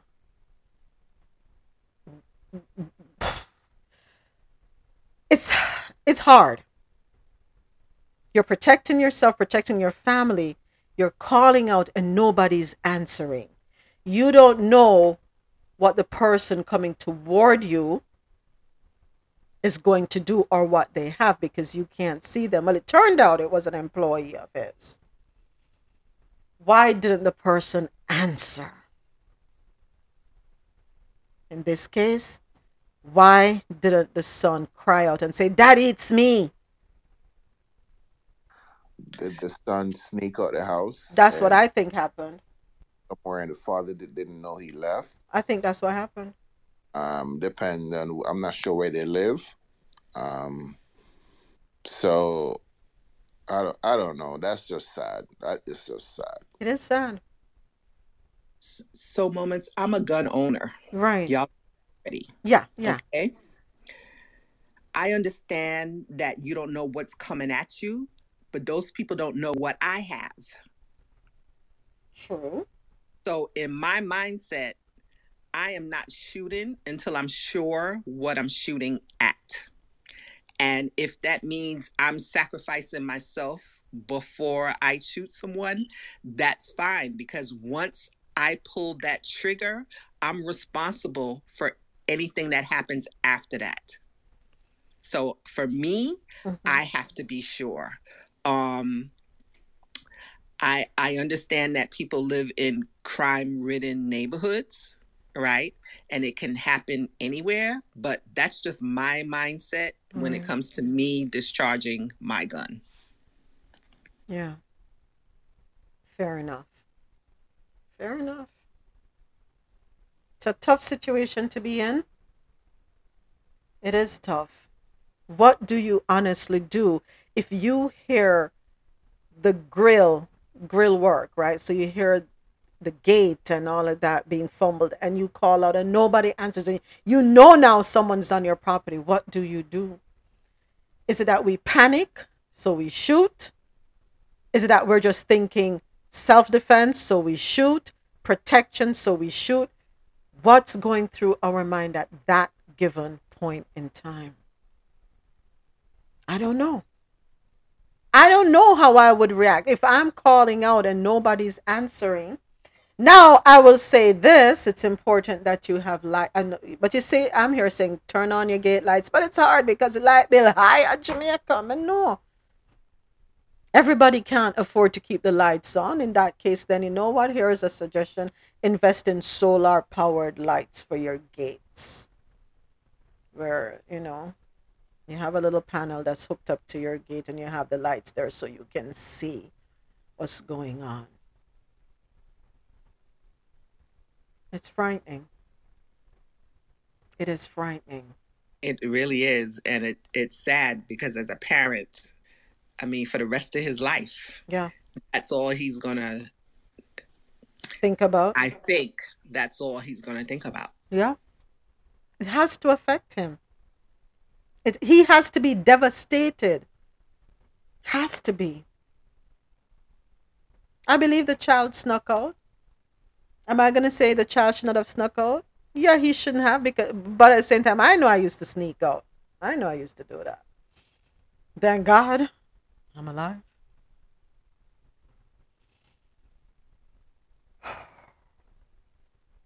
Yeah, that is just sad. I mean, we all have done things where you know we're not happy or sneak out of the house. But my thing is, did the father call out to see who it is, or you just um, hear the door open and just shoot?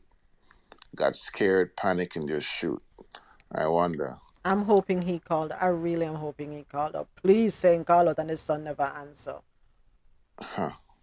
From what I hear, he just fired through the door. He just fired through the door. Okay. Wow, Ah, that's sad. Wow.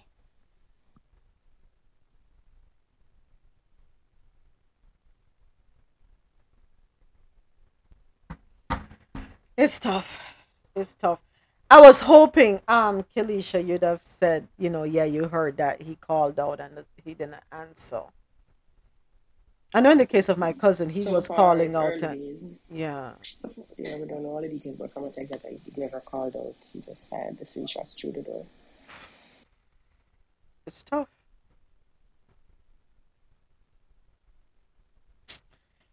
Ah, young folks, I know I, I'm guilty. I've, I, I have done some things when I was a child. I, I T-fault car, T-fault, T-fault car, I crashed the car. Oh Lord, yeah. I look back on my child, my youth. Thank God I'm alive today. That's all I can say. I've taken some chances in my life. You know, you want to go somewhere where you're told no, you can't go, but you wait till everybody's asleep and then, you know, we make sure the grill set right and the lock padlock on the grill set right and you know you catch it away so it don't make no noise when your teeth out and you yeah. I guess it's a young people thing. Not all of us have done it. Some of you are good. Some of you are not like me, not a rebel like me. So good for you. Some of us live on the edge, but it can cost us in the long run. Really unfortunate. Parents, anyone who owns a gun, um, let us rethink how we operate now, right? It's an opportunity to have a discussion and to revisit and or if you never visited it to see about doing things a little differently. Because the life you take could be a loved one right? Probably should check the house first too, like, um, because you know you have kids, so I would go straight to the kids room first? Check the house, make sure everybody's in bed, move the sheets so they don't have no pillow stuff up on we have to bust my secret like they sleep in, and check the check the rooms real quick, and then if nobody's there, you know it has to be somebody from the house is not there. yeah You know that that's my that's my opinion, but I know when you're frightened or when you're depends on the area, and when you're frightened or when you're scared, and you you assume everybody should be home, so it shouldn't be anybody coming in your house. yeah You know, so it's a possibility that's what happened. He assume everybody should be there, so it's yeah, I don't know. It's just crazy. Yeah so i think that's a good um protocol.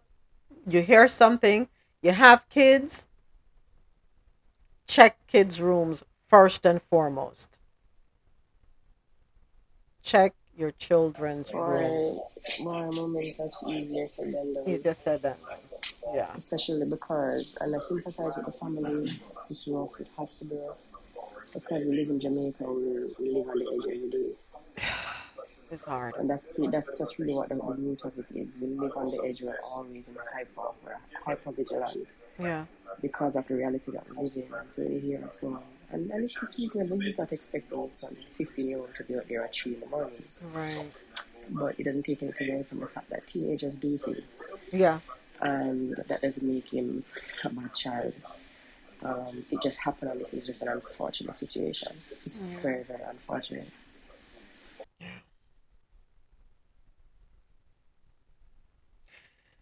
Really unfortunate indeed.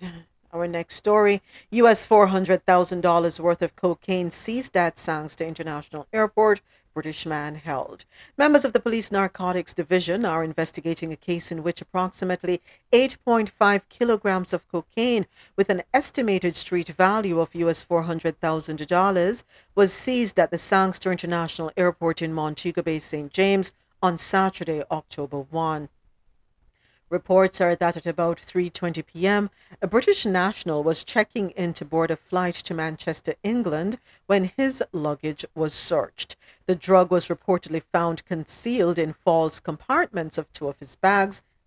The passenger was arrested on reasonable suspicion of breaches of the Dangerous Drugs Act. His identity is being withheld pending further investigation by the police. O- Okay. Why why is his investigation being withheld? His I mean his identity, sorry. Is that protocol? I don't know. That But didn't they have another bus in St. Mary last week or something like that? was it St. Mary? Or that airport in that private airport in St. I think it's St. Mary. Ah, at the um ooh, in Boscobel? Um, one of those. I'm not sure exactly, but they had a big bus. I think it's last week or the week before. Wow. Yeah. So I don't know. Well, Jamaica is a transshipment point.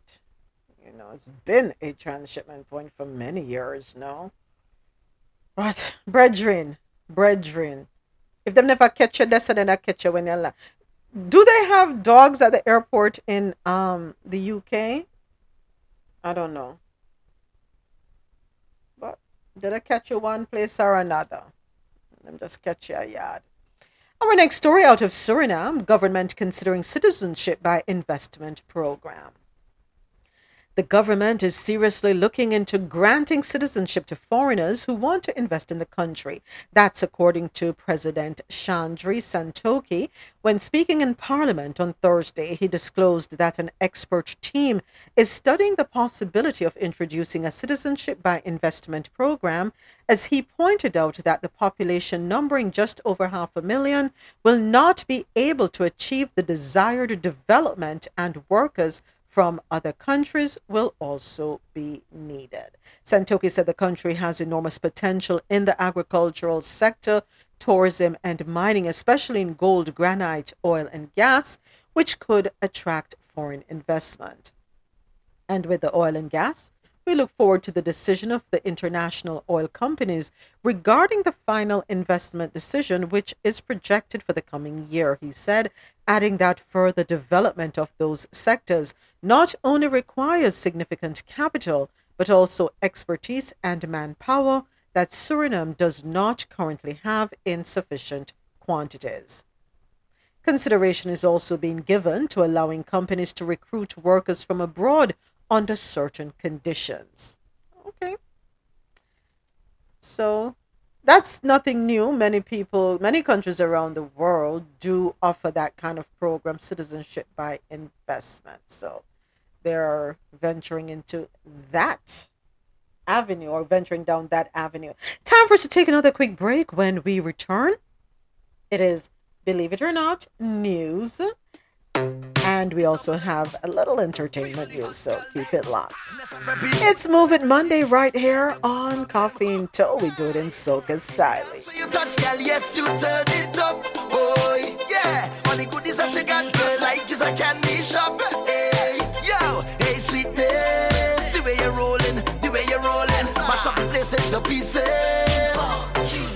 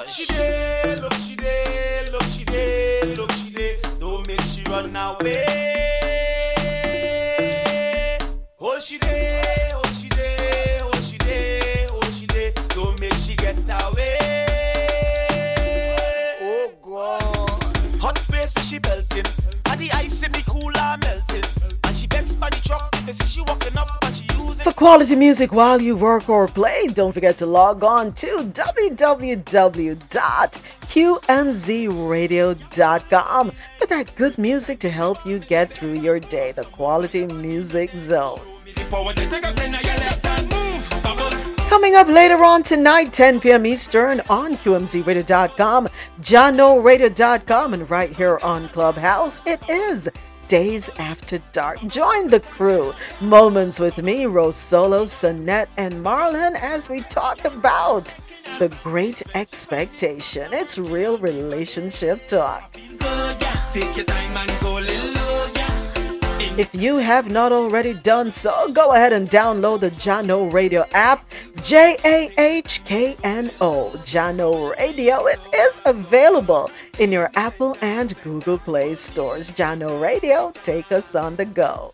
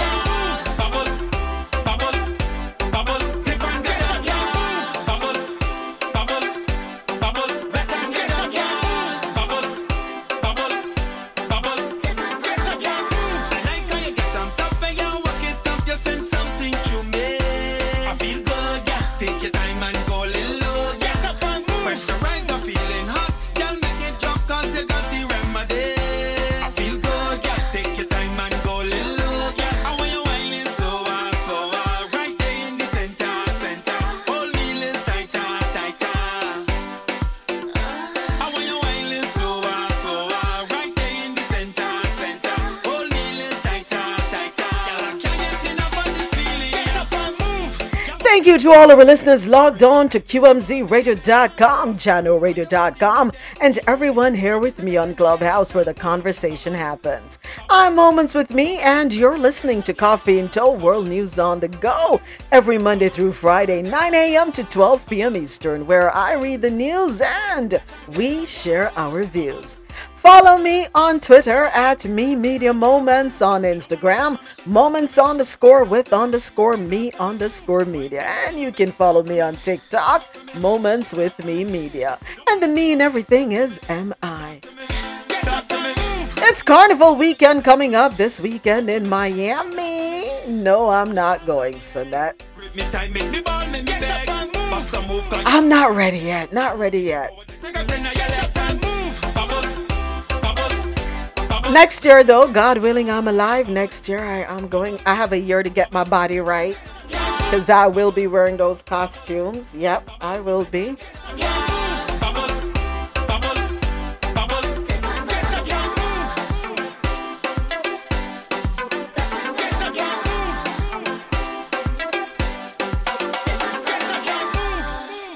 And if you see me out there next year, uh, just just close your eyes and keep it moving. Don't say nothing. Whatever you see at Carnival stays at Carnival. Yeah, yes, Javette, I'm that person. Yeah, I am. hmm I ain't got no behavior. None. no behavior. You know I have no problem with that. And then of course my husband he just look at me and shake. He's like, he don't dance, right? He he doesn't dance. so people will just look at me like, okay, is she all right? yeah, I'm okay. I just don't have no behavior. Teflon says Marlon would be there to keep me in check. No, he'll be there to pick me up when I drop. the last soca party I went to. So the last soca party I went to was on a boat. Um, some friends of ours, and it's so funny because our friend's wife, she just standing there, and she can dance. Don't get it twisted, she can dance. But her and Marlon just standing there. So of course, me and her husband, we dance and we carrying on with the most. We don't care. They just stared. They're just standing there looking at us, shaking their heads like, "Oh Lord, have mercy." just waiting for us to be ready to go. Yeah, yeah. He'll be he'll be there to make sure I stay hydrated, don't get drunk. That's it. But the rest, yeah. So help him God. Yeah. And walk with a towel in case anything bursts, anything pop. I can't wrap up. Yeah, I have no behavior, but um, yeah, like parents waiting to pick up their kids. You got it right. You're absolutely right. I don't know if you ever see that TikTok where they say um couple, couples are usually made up of two people, one that's boring and one that's crazy. He's not boring, but you know what I mean. I'm the crazy one. Don't worry about it. Thank God he understands. Thank God he understands. And he was he would be the one to say, "Okay, Shell, that's it. Mm-mm, no more. You don't need anything else to drink. You, you're good. You've had enough."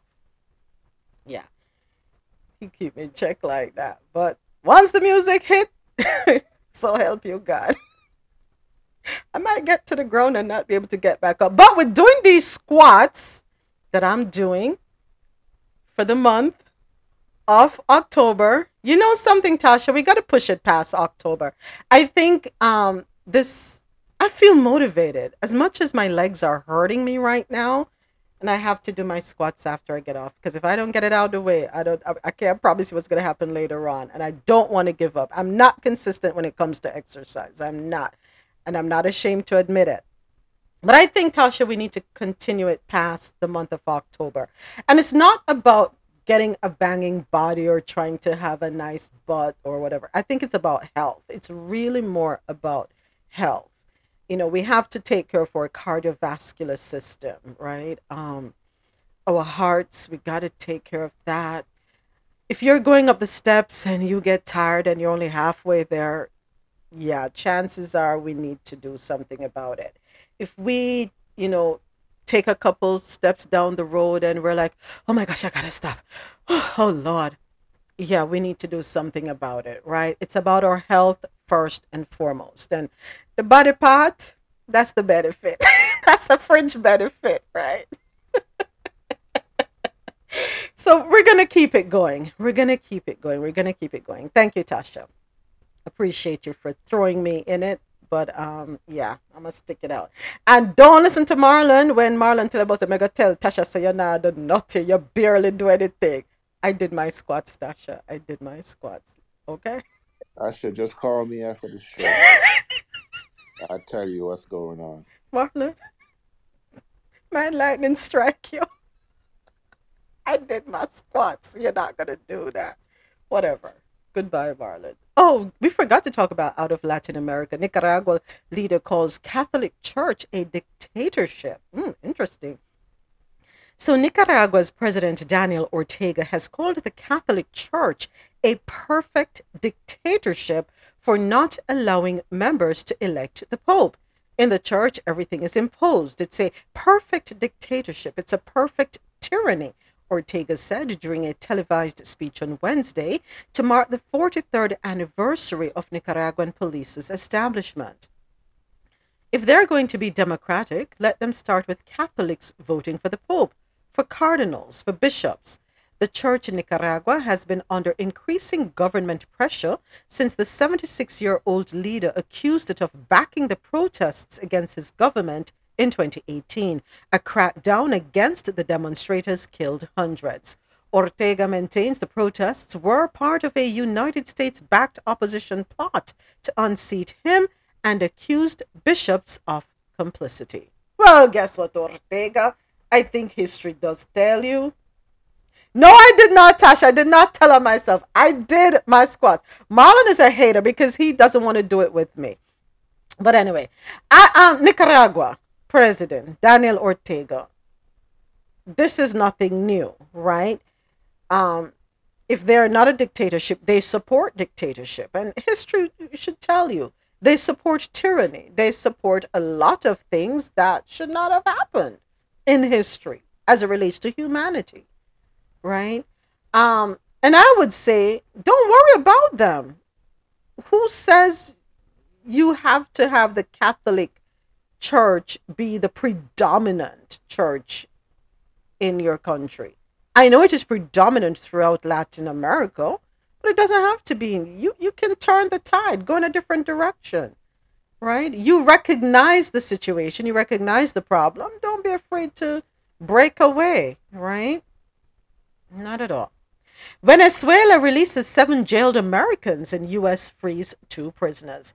Venezuela freed seven Americans in exchange for the release of two nephews of President Nicolas Maduro's wife, jailed for years by the United States on a drug smuggling conviction. The swap of the Americans on Saturday, including five oil executives held for nearly five years, is the largest trade of detained citizens ever carried out by the Biden administration. These individuals will soon be reunited with their families and back in the arms of their loved ones where they belong, President Joe Biden said in a statement. Today, after years of being wrongfully detained in Venezuela, we are bringing home the seven men whom the president cited by name. We celebrate that seven families will be whole once more. The prisoner swap amounts to a rare gesture of goodwill by Maduro as the socialist leader looks to rebuild relations with the U.S. after vanquishing most of his domestic opponents. The deal follows months of back channel diplomacy by Washington's top hostage negotiator and other U.S. officials. Secretive talks with a major oil producer that took on greater urgency after sanctions on Russia put pressure on global energy prices. Those freed include five employees of Houston based Citgo, Tomeu Vadell, Jose Luis Zambrano, Alirio Zambrano, Jorge Toledo, and Jose Pereira. They were lured to Venezuela in 2017 to attend a meeting at the headquarters of the company's parent, state run oil giant PDVSA. Once they were there, they were hauled away by masked security agents who burst into a Caracas conference room. I'm looking for more to come out of this. This is not the end. There is more to it. That's all I must say. That's an oil trade. That's no um, Bingo. Yep. That's trade. They want oil from Venezuela. That's all. Right it is. There. You said it. Because remember when the, the um whole story came to the forefront a couple months back, we had the conversation. They were now courting Venezuela because of that. So why didn't they have Venezuela at the summit of the Americas? Why, why, why weren't they there? You knew you were going to be doing this because you have your eyes set on the oil in Venezuela. Because now there is a situation in, in, in Russia and the Ukraine. So you have your eyes set on oil in Venezuela. So you now have done the tango and you're doing it very well. So if you're ready to do the tango with um Venezuela, can we have you dance the salsa with Cuba? I'm not sure what it is in Nicaragua. Lift the embargo that you have in place. Stop the foolishness. Having your hand around someone's neck, a whole country's neck, because their their values or their morals don't align with yours is a form of a dictatorship. The very thing you are fighting them about is the very thing you're doing. Let- Let's be real about it. Diplomatic dictatorship is what it is. Yeah. In Believe It or Not stories, a 12 year old Texas girl accused of shooting her father and then herself as a part of a murder plot with another child died two days following the incident, the Parker County Sheriff's Office said in a, face- in a Facebook post on Wednesday. Who uses Facebook? People still use Facebook? I shouldn't say that. Let me be myself. Authorities said the incident occurred at 11:30 p.m. on September 20 at a home in Weatherford, Texas, in northwest Parker County, which is about 40 miles west of Fort Worth. Investigators believe the girl shot her father before fleeing the scene and shooting herself. A handgun was found lying underneath the girl.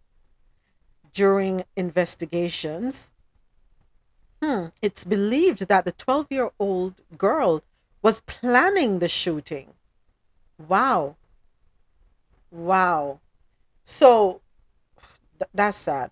Authorities discovered the 12 year old from Weatherford had planned for several weeks to murder her family and pets and had been in contact with another juvenile female from Lufkin, Texas, regarding the murder plot.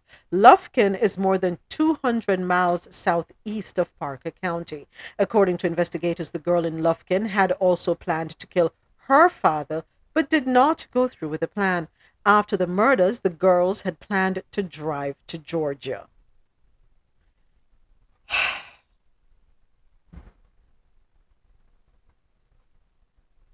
Are you hearing me, Sinette? Please tell me you're hearing me. Yeah. Yes, we hear you. Okay. Yeah. 12 years old. You're going to kill your your plan to kill your family and the pets? How many of us growing up liked when our parents had to discipline us? How many of us? How many of us liked when rules were put in place for us? How many of us liked hearing no? If all of you say yes, well, you're the perfect children. Definitely not me. I used to get my ass torn up every day. I got my fair share of ass whoopings. I think I got an ass whooping every week. I was a rebel. I pushed that envelope. Yeah, You tell me no, that's like telling me yes. I'ma find a way.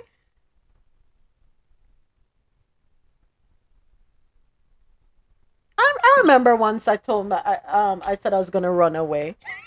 Where the hell I was going, I don't know. But to kill my parents, hell to the no.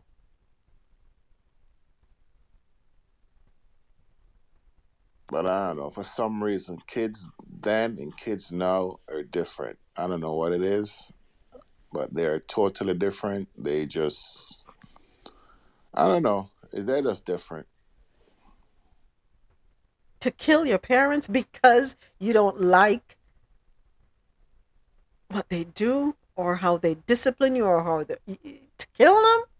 Run away then. Run away. If that's your resolve, run away. But but don't kill your. Now look at what happened. You end up dead.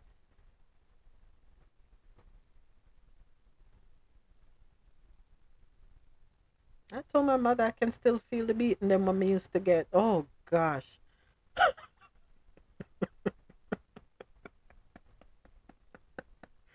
Oh yeah. You probably deserve every single You one. know what, Marlon? I was not that bad. When I compared what I do to what these kids nowadays are doing, no. You deserve every stroke when I your mother. So, You you know what I think moments? Yeah. I probably shouldn't say this out loud, but I say it to people I know. Uh-huh. We are allowing children to feel that they are the same as adults. Yeah. They can speak as adults, they can do as adults, and there's no hierarchy. Yep. And I think that's one of the problems. Yep. Yep. Said it earlier. I said it earlier, Javette. Parents are more interested in being friends than being parents first, right?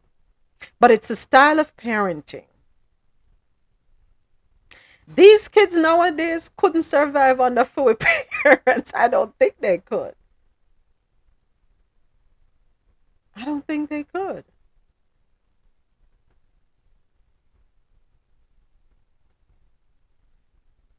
I don't think they could. You remember getting your hair? Co- Sorry, go ahead, Marlon. Go right ahead. saying I, was, I agree with Miss Javette. She's correct. Yeah, that's all. Yeah, I remember. I wasn't that bad. Come to think of it, I wasn't that bad. Yeah, you have to think about it, huh? That's all right. he coming for you today, moments. Wow. I'm telling you. I don't What did I do to you, Marlon?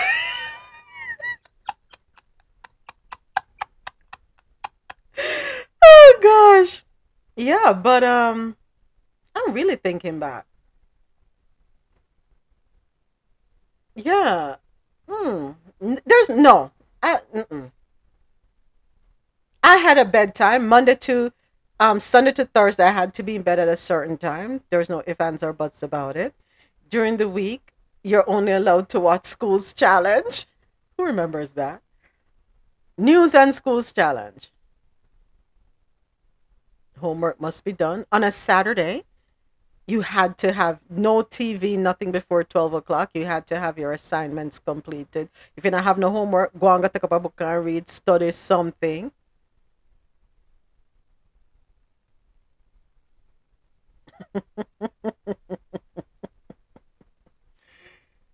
yeah. Washing your hair was a Saturday thing. I hated that. Oh my gosh. And then you have to sit still to get your hair combed and it hurt, you know. Damn. And you get a conk in your head if you move too much.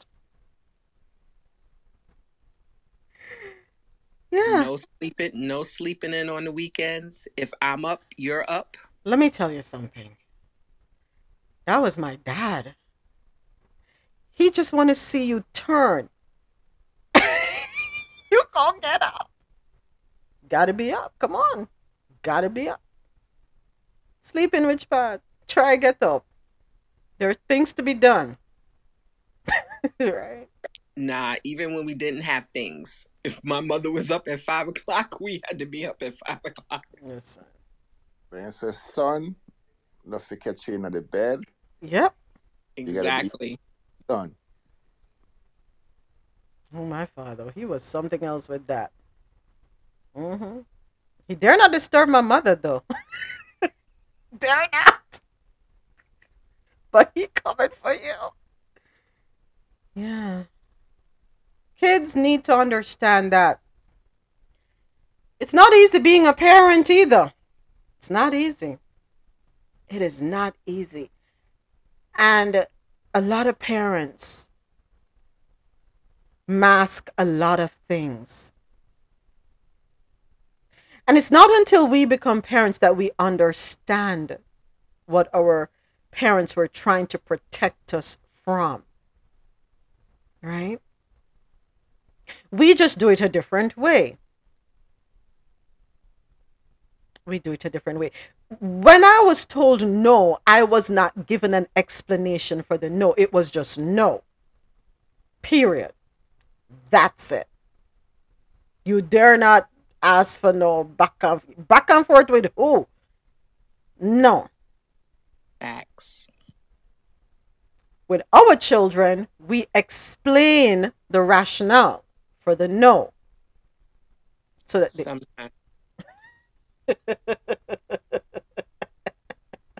right? So I believe there needs to be a balance. There are times when there's a hard no and you don't really need to give an explanation, right? There are times when that happens. You're like, no, no, no, no, no, no. And sometimes the explanation can't come because at the moment that you are confronted with a situation, and it just has to be a quick, hard no. You don't have the chance to get into the reason behind the no. And we have to understand, children have to understand, no, okay, must be a reason why my parents are telling me no. Must be a reason. But as kids, we're not thinking about that, right? We're thinking about self as children. But it's not until you become a parent, as I was saying, that you understand the decisions that your parents made were to protect you and to preserve you, to make sure you live. Because no parent wants to bury a child. The order of life is that children bury their parents, right? So they'll do whatever it is to try to keep you in line so that you can live. Stay out of trouble. Doesn't always work because we still get ourselves in trouble sometimes, right? But children, please, it's for your best interests. Just honor your parents, they say, right? And of course, by now in entertainment news, I think we all know that Coolio passed away at the age of 59. How many songs did Coolio have? I don't even know. Did he have a lot of songs? I don't know. Yeah, couple. He had a Uh, couple. he had an album, one thing, maybe one. I'm not sure how many albums, but he had some. The one song that sticks out for me is Gangsta's Paradise. Right? That that sticks out. I think that's the one that most people know. Um I go again. Okay, I'm not even gonna try right now. Yeah, his real name is Artis Leon Ivey Jr. His nationally successful hit was back in 1995, and that was Gangsta Paradise from the Dangerous Minds soundtrack. So you know we gotta look that up, right? But yeah. So unfortunate. Um, James Earl Jones signed away the rights to his voice. Yeah, I don't know why he did that. So um, anyway, let's let me not assume anything. Let me get into it. James Earl Jones announced that he is retiring his iconic Darth Vader voice. According to Vanity Fair, the 91 year old actor signed over the rights to the famous Darth Vader voice. Jones gave the rights to filmmakers who plan on using a blend of recordings and AI technology to recreate his voice for upcoming Star Wars films. A Ukrainian startup, Respeecher, says they plan to archival recordings and a proprietary AI algorithm to create new dialogue with the voices of performers from long ago. Lucasfilms also plans to inform the actor about their plans for Vader and heed his advice on how to stay on the right course. All I want to know is is he getting paid? I don't see where any dollars and cents was exchanged. I- That's I hope he's getting paid for his voice. His voice is in Lion King as well. The Disney his voice Um, Lion King, the father, I think so. Muf- what's the father? Is it Mufasa? What's the, what's the father's name in Lion Uh, King?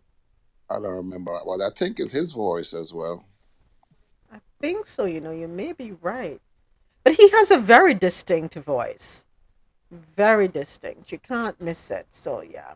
All I want to know is that he got paid. So remember this one that Mystikal forced his alleged rape victim to pray with him first? How sick can you be? How sick can you be? Mystikal is now being accused of forcing his alleged rape victim to pray with him before sexually assaulting her. According to All Hip Hop, prosecutors claim that the rapper wanted to rid the woman of any bad spirits in her body before the incident occurred. Okay, so you wanted to rid her of any bad spirits to put your bad spirit in in her? Are is Mystikal okay? I think he needs psychiatric help. You pr- you It's not proven yet.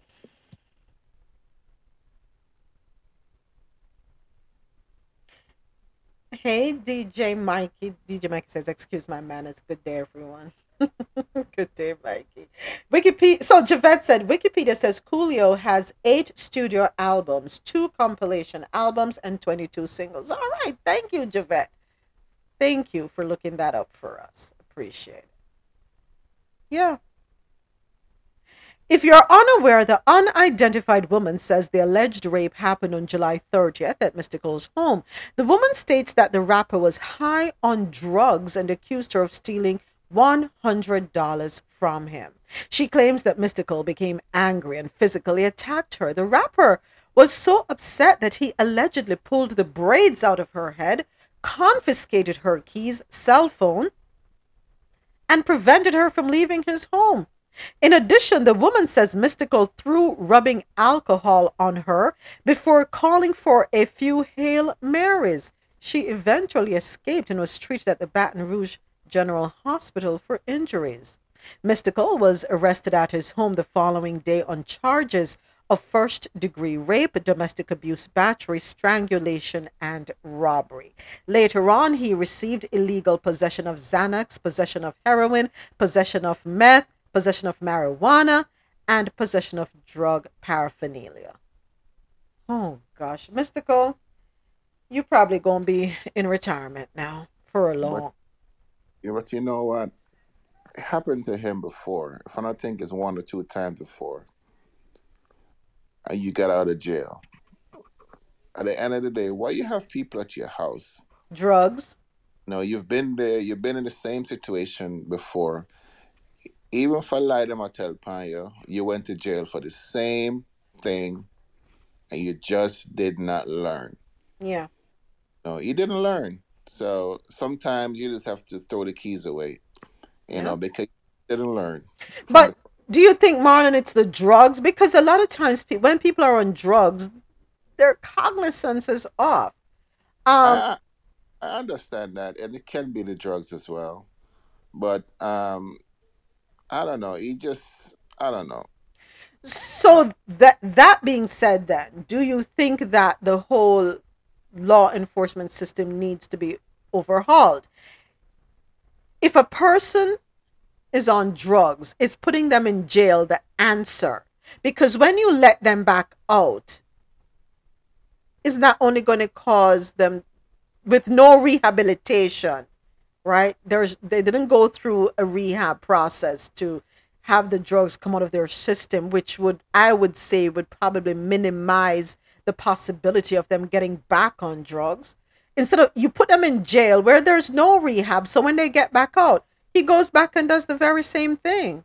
Yeah, but a lot of these a lot of these jails have rehabs, but a lot of these rehabs are worse. And the jail is the biggest drug place ever. Oh, that's true. You know, so you could get any drug you want in jail. I don't care what it is, you can get it in there. You know, and people get their money. Remember, I, I'm gonna put my business out there. I have a brother who's on drugs, been on drugs for years, Yeah. and he everything he wants in jail. He's in jail, and he get everything he wants in jail. So I know for a Mhm. fact. So, is it easy to kick it? No, it's not easy to kick the drug habit. But if if you're in jail or rehab, you- you're gonna get what you want. So the system is designed like that. You have to want it for yourself. You have to want it, and you have to put up the fight for yourself. It's not gonna be easy, but you have to want it. That's the only way you're gonna kick that habit. You know, that's how I look at it. Yeah. But do we think that they need to change the, the laws, meaning you should be able to put your relative in rehab without them consenting to it? Why is it that we're waiting for them to decide, I want help? I don't know. That's I guess you know. I don't know. I really don't know. But what they need to do too is, if you want a good rehab, you have to have good money. You have to be rich. Yeah. yeah. If you want to go to these rehabs in California or wherever they at, it's expensive to send you. You know, if you don't have millions, you can't send them there. They need to create rehabs like that for people who can who can't afford it, and give them good treatment as well. Because a lot of them want to get off of drugs, but they can't. Their parents can't afford it. Yeah. So there- there's the cheap ones, and the cheap ones is one where they don't give two shits what happened to you. So, you know, I don't know. It's just sad. Yeah. I don't know why I'm seeing two Sulas, but um, even the people that have money, we see that they go back on drugs as well. So is it the having the money that helps, or the type of treatment that may help someone? That's a valid question. I think it's a type of treatment, um, Javette. Has to be.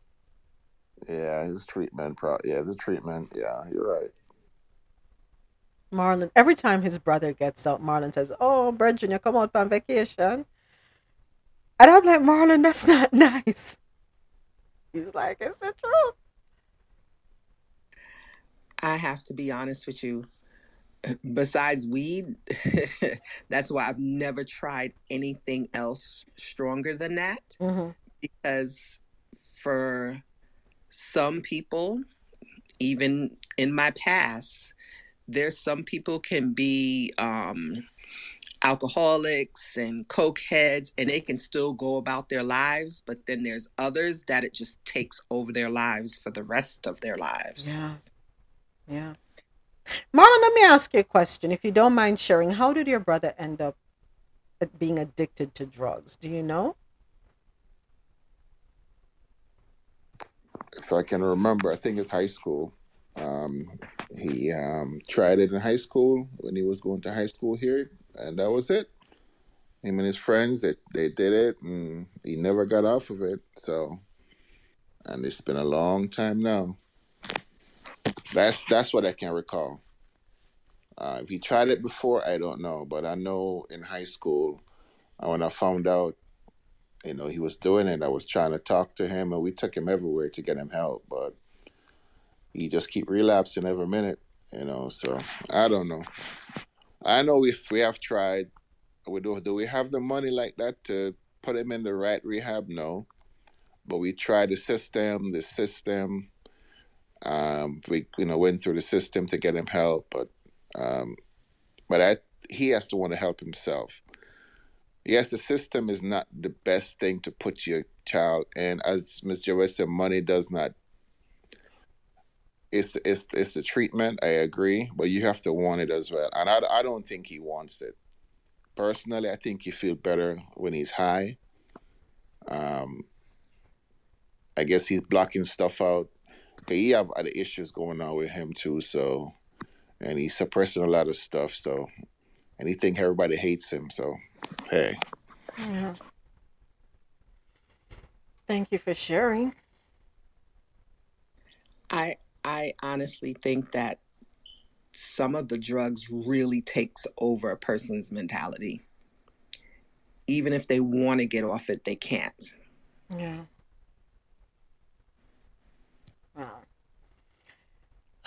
It's truly sad. So, a New York judge threatens Rudy Giuliani with jail time if he does not pay his ex wife $225,000 that is owed to her. So, during a hearing last week, Friday, um, there's for an ongoing legal dispute between the former couple, which Rudy didn't attend. Manhattan Judge Michael Katz warned the ex politician that he could go to jail if he failed to pay $225,000 plus the legal fees owed to her. That's according to Radar Online. Okay, come on. What's your name? Giuliani. That, that, that's nothing for you. That's like a penny for you, um, right? Just pay her the money and keep it moving. Don't put yourself through that, please. And Trevor Noah is going to be leaving The Daily Show after seven years. I, I love this guy. I love his rhetoric. I love his style. I, I just love him. Trevor Noah is leaving. The South African comedian made the announcement on Thursday. Yeah. Addressing his audience, Noah remarked that it has been seven years since he took over the reins of the show from former host Jon Stewart in 2015.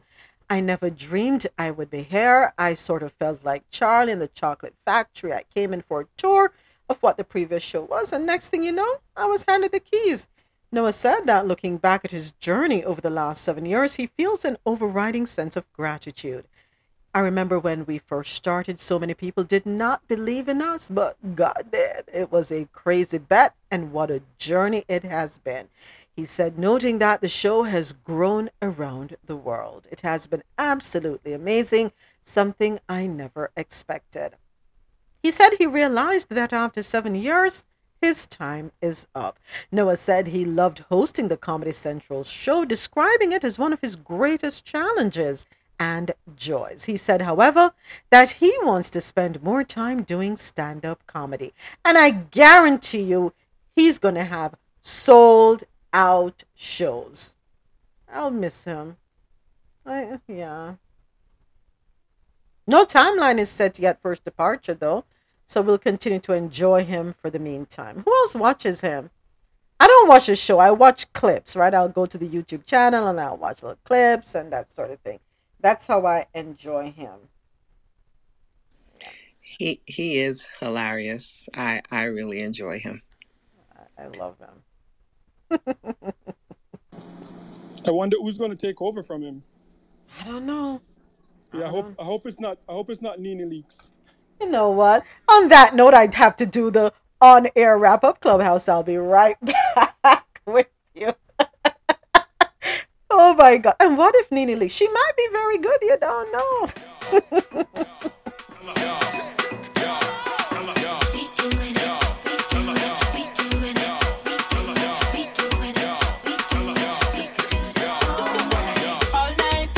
Thank you to all our listeners who logged on to the Quality Music Zone, QMZRadio.com. Remember, for quality music while you work or play, log on to QMZRadio.com for quality music to get you through your day.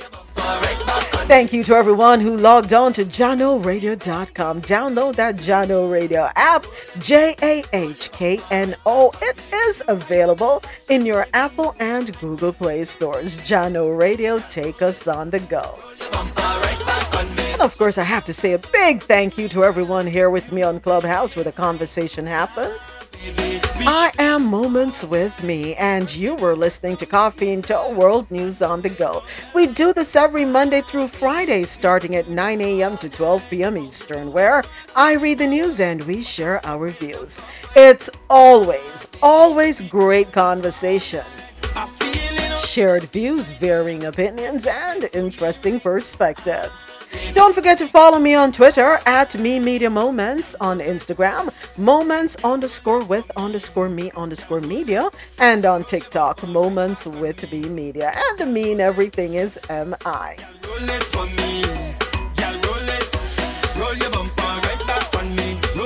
Coming up later on tonight, 10 p.m. Eastern, live on QMZRadio.com and JahknoRadio.com. Also here on Clubhouse where the conversation happens. It is Days After Dark, real relationship talk. Join the crew, Moments with Mi, Rose Solo, Sinette, and Marlon as it, you know, we take on the next topic, the great expectation. Whatever you do, wherever you go, I do ask you this one thing that you please be safe and see you tomorrow morning, 9 a.m. Eastern, right here on QMZRadio.com and JahknoRadio.com. This is Moments with Mi signing out. Clubhouse, I'll be right back.